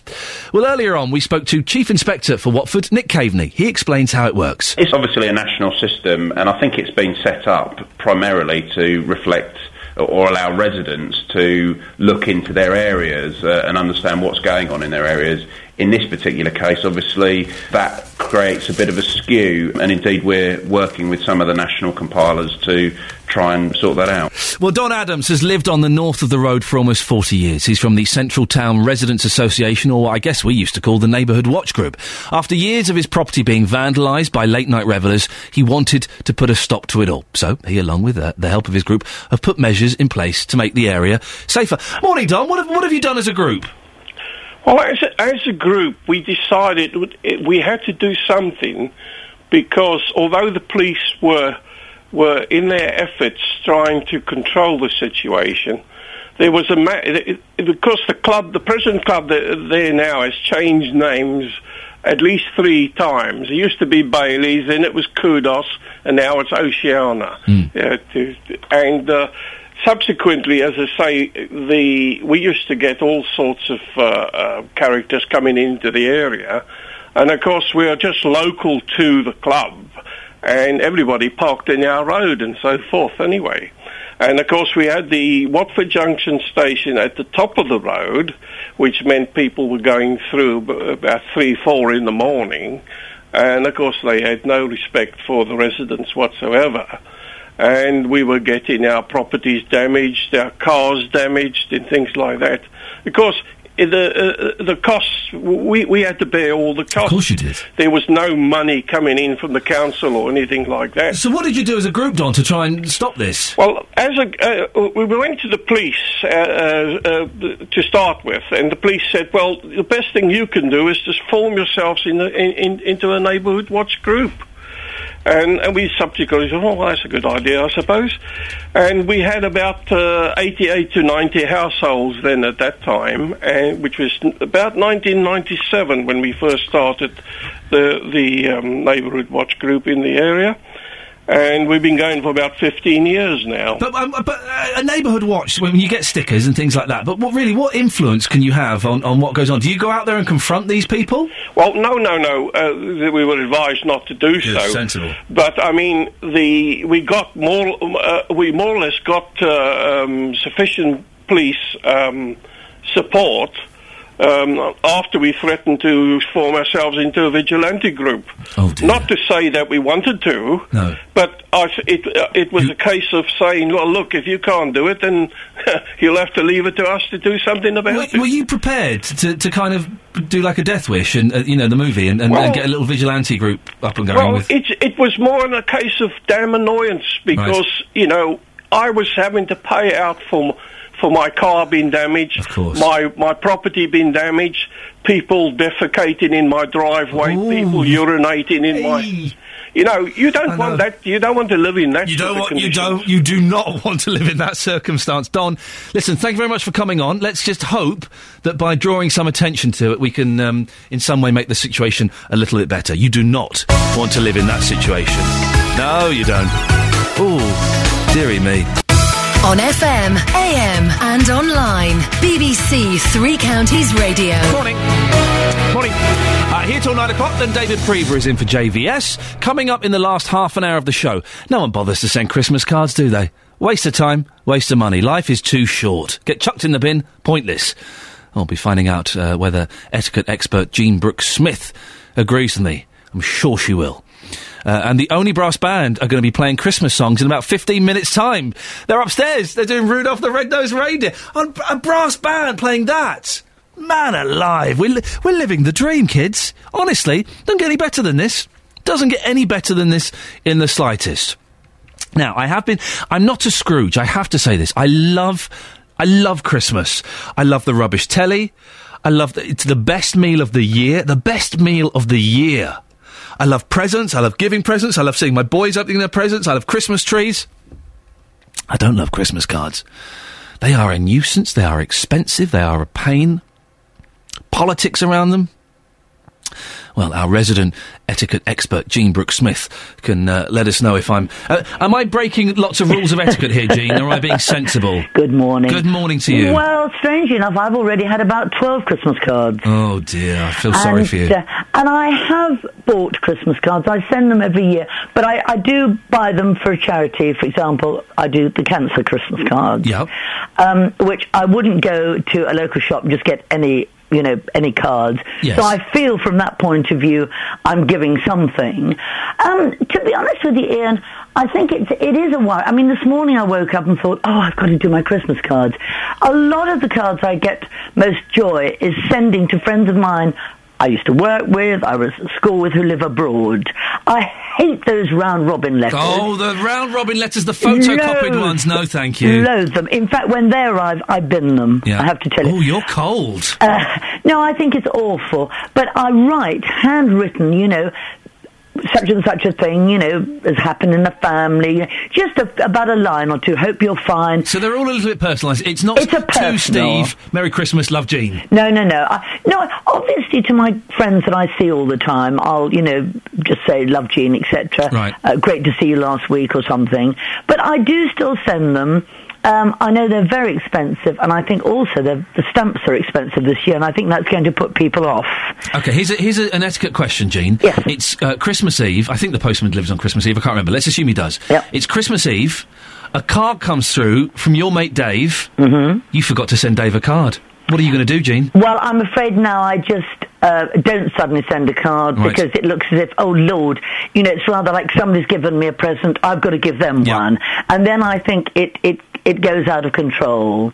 I mean, if I genuinely have forgotten, which you know, I think we all have moments like this. Yes. I might send a little New Year card, etc. But I think that you should really only send cards that, to people that you really want to send them to. You shouldn't really feel, oh golly, I ooh, don't really like her, but she sent me one. Here's a new, there's a new phenomenon, Jean, and uh, which there, there are, there are all these websites where you can go online and you can make personalised cards. And I do it for my mum and my wife. I put pictures of the boys on and say "Merry Christmas, Nanny," "Merry Christmas, Mum." What do you think about c- when couples do that? If a if a couple were to put a picture of themselves on and send that out, is that a bit weird? I've just had one yesterday um, from uh, uh, one of my cousin's sons who got married a couple of weeks ago, and there they are in their wedding clothes. Oh. Um, I personally. Hope they're not listening. I personally don't like that type of thing. I'd rather have a little robin or a, a fun. Or I've got some rather nice cards of very snowy scenes of cottages. It's a bit arrogant, isn't it? It is, you know, and and here's our third child, you know, and I, I have family members and friends who do it every year, and it drives me insane. I'm, I'm being slightly cruel because I know for a fact that my producer has done this. Why I'm being a little bit. You'll be fired. I will, I'll be fired. Oh yes. But I mean, basically, and I think that it's still a nice thing Yes. to send cards. I also think that people get carried away nowadays with more and more expensive presents. It's the thought. Yes. A card or a present, just a thought, and then uh, the person at the other end. For example, Yeah. especially if you're an older person. I know my mum can't write cards now, but she Yes. thoroughly enjoys getting a card. You're right, yes. Gee, maybe you can help me. Go- go- On a slight tangent, listen, uh, doing this job at Three Counties, I love it. It's the first time, I, although I've had to work in an office for an extended period. Never had an office job, okay? And I have been uh, forced, uh, I've been asked very politely, and I've said yes, to be part of this secret Santa. You know where you pull names out of a hat, and it's like, well, you've got to buy a present for Ollie and or, or whatever. Is it acceptable? It's between five and ten pounds, okay? Yes. Is it acceptable to buy like five pounds worth of Coca Cola? Would that that's because I would mm, like Not- that as a present. Well, not very Christmassy and romantic. If I put a, if I put a bow on it, it's Christmassy, isn't it? What is the etiquette for, for, for a secret Santa? I'm worried I'm going to completely blow it. Uh, No, I mean just something small. I mean the trouble is that it, it, whoever gets it, it might be a man or a woman. So Yes. you know you've got to. I mean, uh, let's put it this way: Diet Coke for the ladies. a, a, a, a bottle of wine is a little bit nicer than Diet Coke. Let's Yes. put it that way. Okay. Well, gee, listen. uh, uh, wh- what, do you have Christmas? Are you at home? Do you go somewhere? Where do you no, go? we're always at home actually. Fantastic. Yeah. And are you cooking the Christmas dinner? Yes, always do. I'm so excited by Christmas dinner. The Yeah. best, the best meal of the year. I like that, but um, I'm actually. I think a lot of hype happens with Christmas, and I mean, you know, I live in I live in central London, and people are, are acting as if it's Christmas Day tomorrow. Yes, I know what you mean. That's that's tiresome. And um, I think that people should just, you know, be a little bit more chilled about it, Mm-hmm. and, and not have to buy about twenty-five presents per person, unless right. it's unless it's your children. You know, then you can still do, uh, you know, little Santa things. Yes. But uh, but no, I think it's the thought that counts, whether it's a card or a present. Jean, lovely to talk to you. Thank you very much. Jean Broke Smith. She is our show's official etiquette expert. Uh, Jane's in Milton Keynes. Good morning, Jane. Morning. It says on my the, the, the way radio works. Okay, is I have a screen, and next door the producer kind of types up what's coming up next, the name of the guest, the name of the caller, and possibly a little bit about what they're going to talk about. What it says on my screen is Jane in Milton Keynes. You'll be horrified at what she's done. I'm, I'm scared.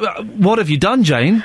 I posted 60 cards yesterday Oh. And sent 40 round robin letters. Oh no, Jane! You sound so normal. You sound so sensible, and then you go and commit this heinous crime. You're a miserable devil. no, I'm not. I love Christmas, but so let, us give us a little little taster. Did you type up the, the round robins? I did. I typed them up. So they're all and identical? I printed them all off in Yeah. red. Oh, and red? they've got holly on the side. You can't send a, a letter in red. That, doesn't that mean? I can. I've done it. Oh, that, that means death, doesn't it? Or is it green? One of them. ridiculous. What and what have you? Give us a little synopsis. What's what's what have you included in the round Oh, robin? I just uh, sort of said thank you all for you. Well, because I usually get loads of uh, round robin letters. Yeah. And I thought, well, instead of writing on it, I'll send on the card. I'll send one out this year. Yeah.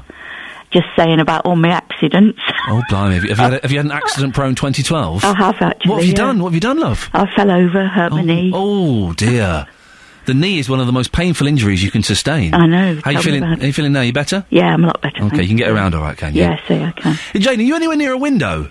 Yes. Can you, can you have a little look at? You're in Milton Keynes, aren't you? Yes, slushing and and snow. It's snowing, is it? Yeah. It's good though, isn't Sleet. it? It's good. Just be careful of your knee. Well, I don't know. Mind your knee. Yeah. What? So, what are you going to get for this secret Santa? Oh, I don't, well, I don't know. The thing is, we're going to pull, pull names out of a hat, I guess, next week. So Yeah. I'll know who I'm buying for. Right. Uh, and it's between five and ten pounds.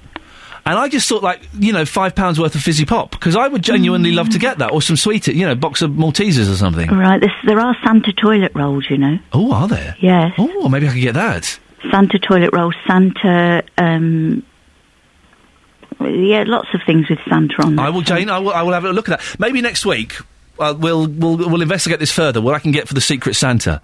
It is snowing, apparently, kids. We've had tweets saying it's snowing in Hemel, Leighton Buzzard, Berkhamsted, Wendover, Luton, St Albans, Watford, Albany. Carol is in uh, snowy St Albans. Good morning, Carol. No, we've just had a cloudburst of rain. Oh, blimey! I'm good. I, I want. I, I want to get home as much as I like Luton, and I don't mind staying here on a weeknight. I'm not staying here. For, I'm not staying here for the weekend. no. Oh, God, are you all right? Yeah, fine. Cough it up, love. Might be a gold watch. I wish it was. yes. What, what? Are you sending Christmas cards, Carol? No, I might send a couple, but no. Oh, at last, the voice of reason has a feminine touch to it. Okay. Um, Sunday, my, it was my my friend's daughter's birthday yesterday. Yes. Now, don't shout. I know it's wrong, but um, I wrote her a letter Yes. and enclosed twenty pounds.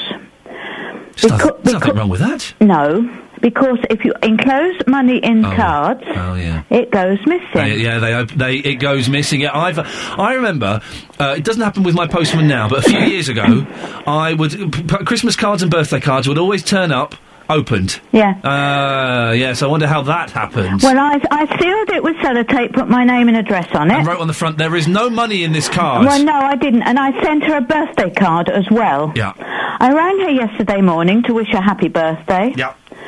Had it arrived? Had it?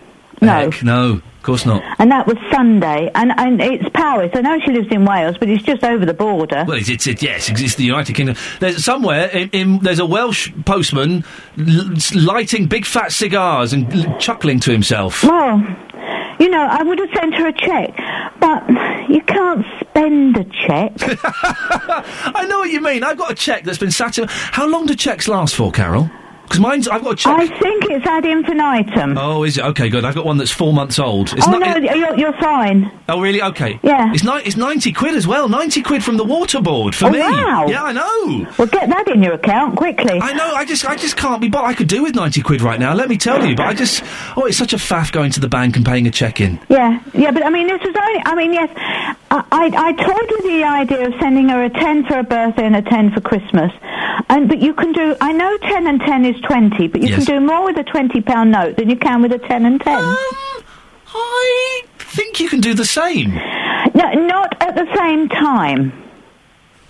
I'm going to end it there, Carol, because you have literally blown my mind with your crazy maths. And I'm, maybe I'm missing something very obvious there, or maybe I.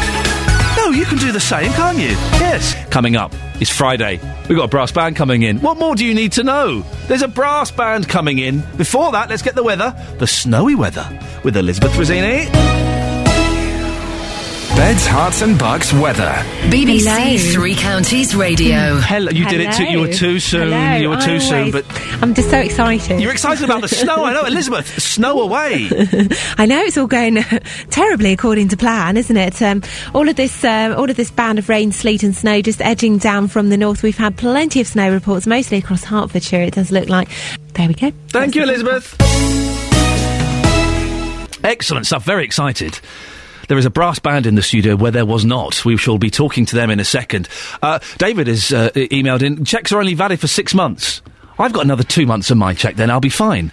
Uh, and Heather from Risborough, checks last six months only. So post it. I worked in the bank. Well, we shall certainly have some of that. Let's have a look at um, some of these. Uh, well, we'll do the Facebook statements in a little bit. Uh, we, more excitedly, more excitedly than that, we've got uh, a brass band in the studio. We've got the Olney brass band from Bucks in the studio. We've got lots of you all over the place. Let's, let's shout out your name. Start from this gentleman here. Kieran. Alex. Corey. Chris. Richard. Richard, you're the, you're going to be the spokesman. If I can ask you just to come a little bit closer to the microphone for this, Richard, you've all not only are you a brass band, you've come in dressed up all smart as well. You've you've dressed for the gig. It's very kind. Of course we did, yes, yeah.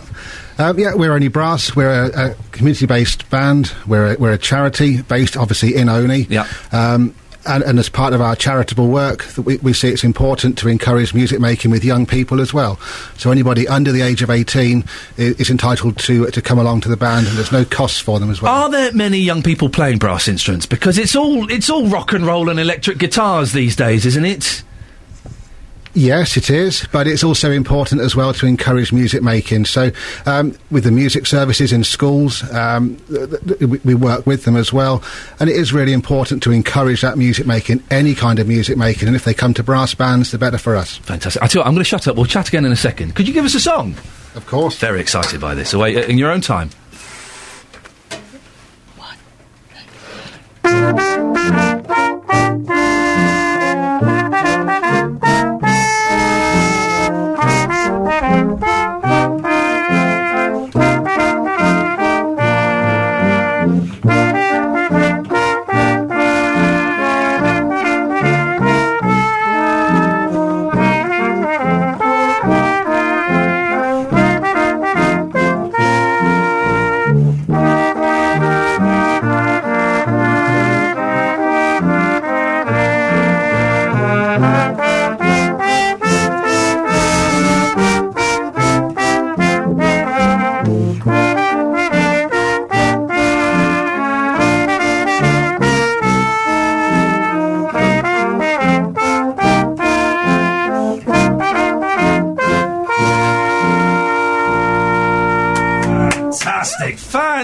Fantastic. There is something about a brass band that just kind of makes you feel proud. I don't know why, but there's something about it. How many? Is this the full the full band? Are there more of you? How many are there normally? No, normally. In, it, Oh, you're all out of breath. Sorry. Do you need to take a breather? no, no, that'll be fine.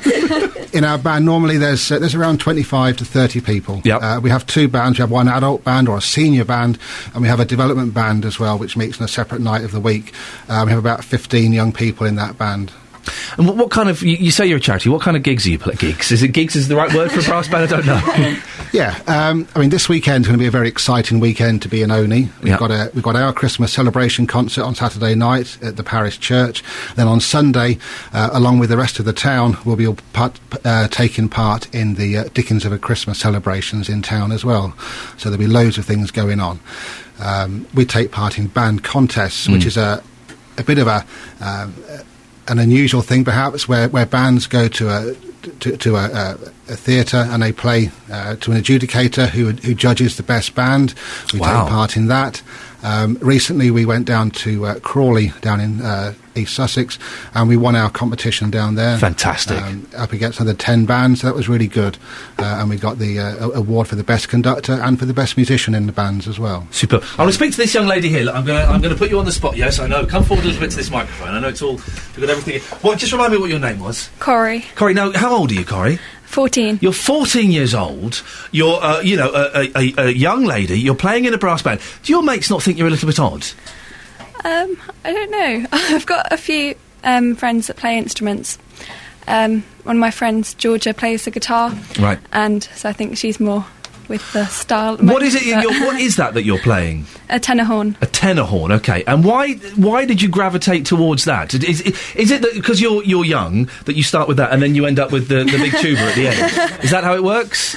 Um, I don't know if I'll be able to lift that. looks like it weighs a ton. Poor fella's out of breath. It looks massive. yeah. But why why did you go for that? Why what what, Oh, what drew you to that? this is actually my second instrument. I play a French horn, which isn't for a brass band. Right. Um, so that's my main instrument, which I like playing. But I thought it'd be good to join in with a band, so I play this one in the How long band. have you been playing for? When did you start playing? Oh.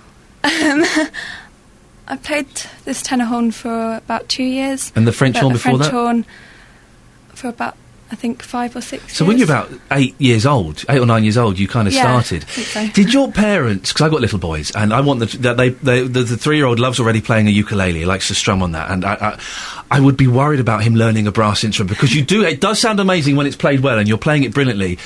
But I imagine the first six months are quite torturous Yeah. for, for the parents. I think. yeah, Yeah, to the string players. Yes, yes. Yeah. Um, well, I think my parents used to it. This is my dad, and oh, and that's my brother. So Oh, I see. It's a family-run business. I didn't Family brass realise. Okay. But quite used to it. You must be quite she, doing well then, isn't she? She's doing all right. Yes, yeah, they are. They're all doing really well. Yeah. So all, all the young people in our band are doing really well, and it's, it's great to see. Yeah. And, and any instruments that anybody plays, it gives kids so much confidence, so much enjoyment course it to does, take yeah. part in any group activity. Ukuleles, Yeah. recorders, violins, anything really. Does your dad put pressure on you if you don't practice? Does he get a bit funny? Well, Yeah, you- Yeah. We'll discuss it after the show okay, when he's not here. All right, listen. Can we have another song? Get back into into your, your lineup and your position. I'm loving this. This is fantastic, isn't it? A brass band live on the radio. It literally doesn't get any better than this. Oh, oh! I'm being handed an instrument. yes, I've got the sleigh bells. Let, let's have it. Away you go.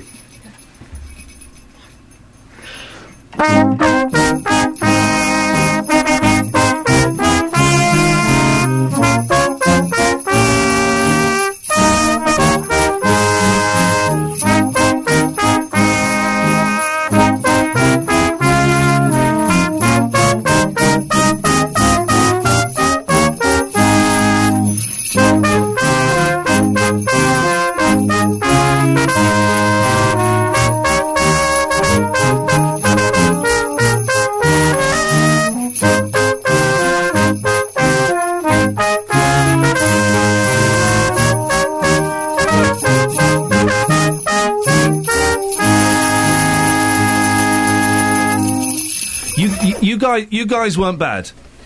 I'll be honest though, those sleigh bells, huh? Wasn't because let's. I, I didn't know I was going to get to play the sleigh bells. They were just handed to me. We hadn't rehearsed that. Uh, how often? I, I'm guessing Christmas is kind of the busiest. So I'll put these down because they, they could be a little bit annoying. Christmas is, is probably the busiest time for you guys, isn't it? Christmas is a very, very busy time for us. Yeah, we Yeah. have a concert tomorrow night. We have a concert on the uh, 15th in Newport Pagnell with the Newport Pagnell Singers as part of their 50th celebrations. Mm. Uh, the week after, we've got uh, the pantomime in Olney Rugby Club, which is quite a, a, a raucous affair. and, uh, oh dear, yes, that could be. Uh, yeah, okay. And, uh, and then on the 23rd, we're at uh, the Saints in Northampton as well, playing carols before the match there. Brilliant. So it's Brilliant. fantastic if people want to come and get involved with you, uh, wh- where do they go? I'm guessing they've got you've got a website or something they we can have have a look at. lo- log on to the website olneybrass.com Yep. And uh, there's a link onto there and they can contact me directly Okay. So I'm going to have a quick word with you, if I can. I think- Can just remind me of your name? I'm Chris. Chris, now, why, why, why, how did you get involved with all this nonsense? Um, well, I originally started playing the cornet at nine when I joined the Salvation Army and saw shiny brass instruments. And um, I came to Olney Brass in 2004, I think it was. so that's a cornet? This is cornet, yeah. Well, But what's the difference between that and a trumpet? Is that just, Uh, you just being posh? Try, yeah. Trumpet's a bit longer. Right, okay, Basically. I see. Okay, and, and so are, are you enjoying it there? Look, You're getting ready for I was going to ask in a minute if you wouldn't mind. I, I hope you don't find this disrespectful. We're going to have the travel in a second. Would you mind playing underneath the travel? You play and I'll mess around with the volumes and they can do that. Is that okay? Would you mind? Right, listen. Uh, hang on a second. Uh, we've, we've got on the travel. Russell? Yes, Do- hello. Do, you mind if we have a brass band underneath you? Oh, that would be fabulous. is that okay? That would be brilliant. I've fired off the little thing, so everyone's going to tune in. Just, just wait for them to start, Russell, and then you can come in. Ladies and gentlemen, at your leisure, let's have a, a, a little bit of brass for, for our travel bed. Away you go. Take it away, Russell. Marvellous. Uh, M1, we had a report of an accident southbound just before junction 10 at Luton Airport, blocking the inside lane. Number of vehicles involved causing delays towards there, though the rest of the M1 not been so bad today. M25 is easing. There's still a little bit of slow traffic anti-clockwise just after junction 25, the turn for the A10 at Enfield, but the delays from Chorleywood round towards junction 16, the M40, have cleared after an accident earlier on. Uh, A1M still looks slow southbound, taking roughly 10 minutes to get between junctions 8 and 7, the two Stevenage turns, uh, then further into London from Stirling Corner to Apex Corner. The A120 uh, looking very slow east at Puckeridge, going from the Puckeridge roundabout towards uh, Bishop's Parkway. That stretch taking roughly 20 minutes, Iain, and very slow on Leston Road, Leighton Buzzard, going towards the Hockliffe Street roundabout. Most other roads seem to be okay. I mean, it's busy in a lot of the usual places I can see from the speed sensors, but nothing else particularly out of the ordinary. Thankfully, not aware of uh, any other accidents or incidents. One cancelled train on the Bedford to Bletchley line. It's the 933 from Bedford to Bletchley that is cancelled. That was brilliant, by the way. Fabulous. Wasn't it fantastic, It Russell? really was. That makes that makes the travel even more exciting. It Certainly does, and so much more festive. I know. Do you want to Russell finish off? Anything else you got? No, Russell Holding, BBC Three Counties Radio. Thank you for being a good sport, Russell. Thank you so much for coming in. I am totally. I bought the Christmas tree yesterday. We're decorating it today. You coming in has totally set me in the mood for Christmas. snow as well. And the, and the snow. Well, I'm hoping I can get More, home. more. That's- that's- well, we, We want have- more. I'll send them into you, David. Send them You in can- here, please. Yeah, them. thank Uh, you. very quickly, give the website out again one more time. So www.olneybrass. Superb. Listen, have a fantastic Christmas. Thank you so much for coming in. Wasn't that fun, huh? That's it. That's your lot for this week. I'm back on Monday at six o'clock. Do stick around because coming up, D- Jonathan Vernon Smith, he's on a jolly. He's gone off on a jolly somewhere. But David Prever is filling in and he's pretty darn good. Have a good weekend. Ta ta. Getting beds, Herts, and Bucks talking. This is BBC Three Counties Radio. Thank you, Iain and the team, and thank you, the brass band as well. Now I'm in the mood. Now I'm ready for Christmas.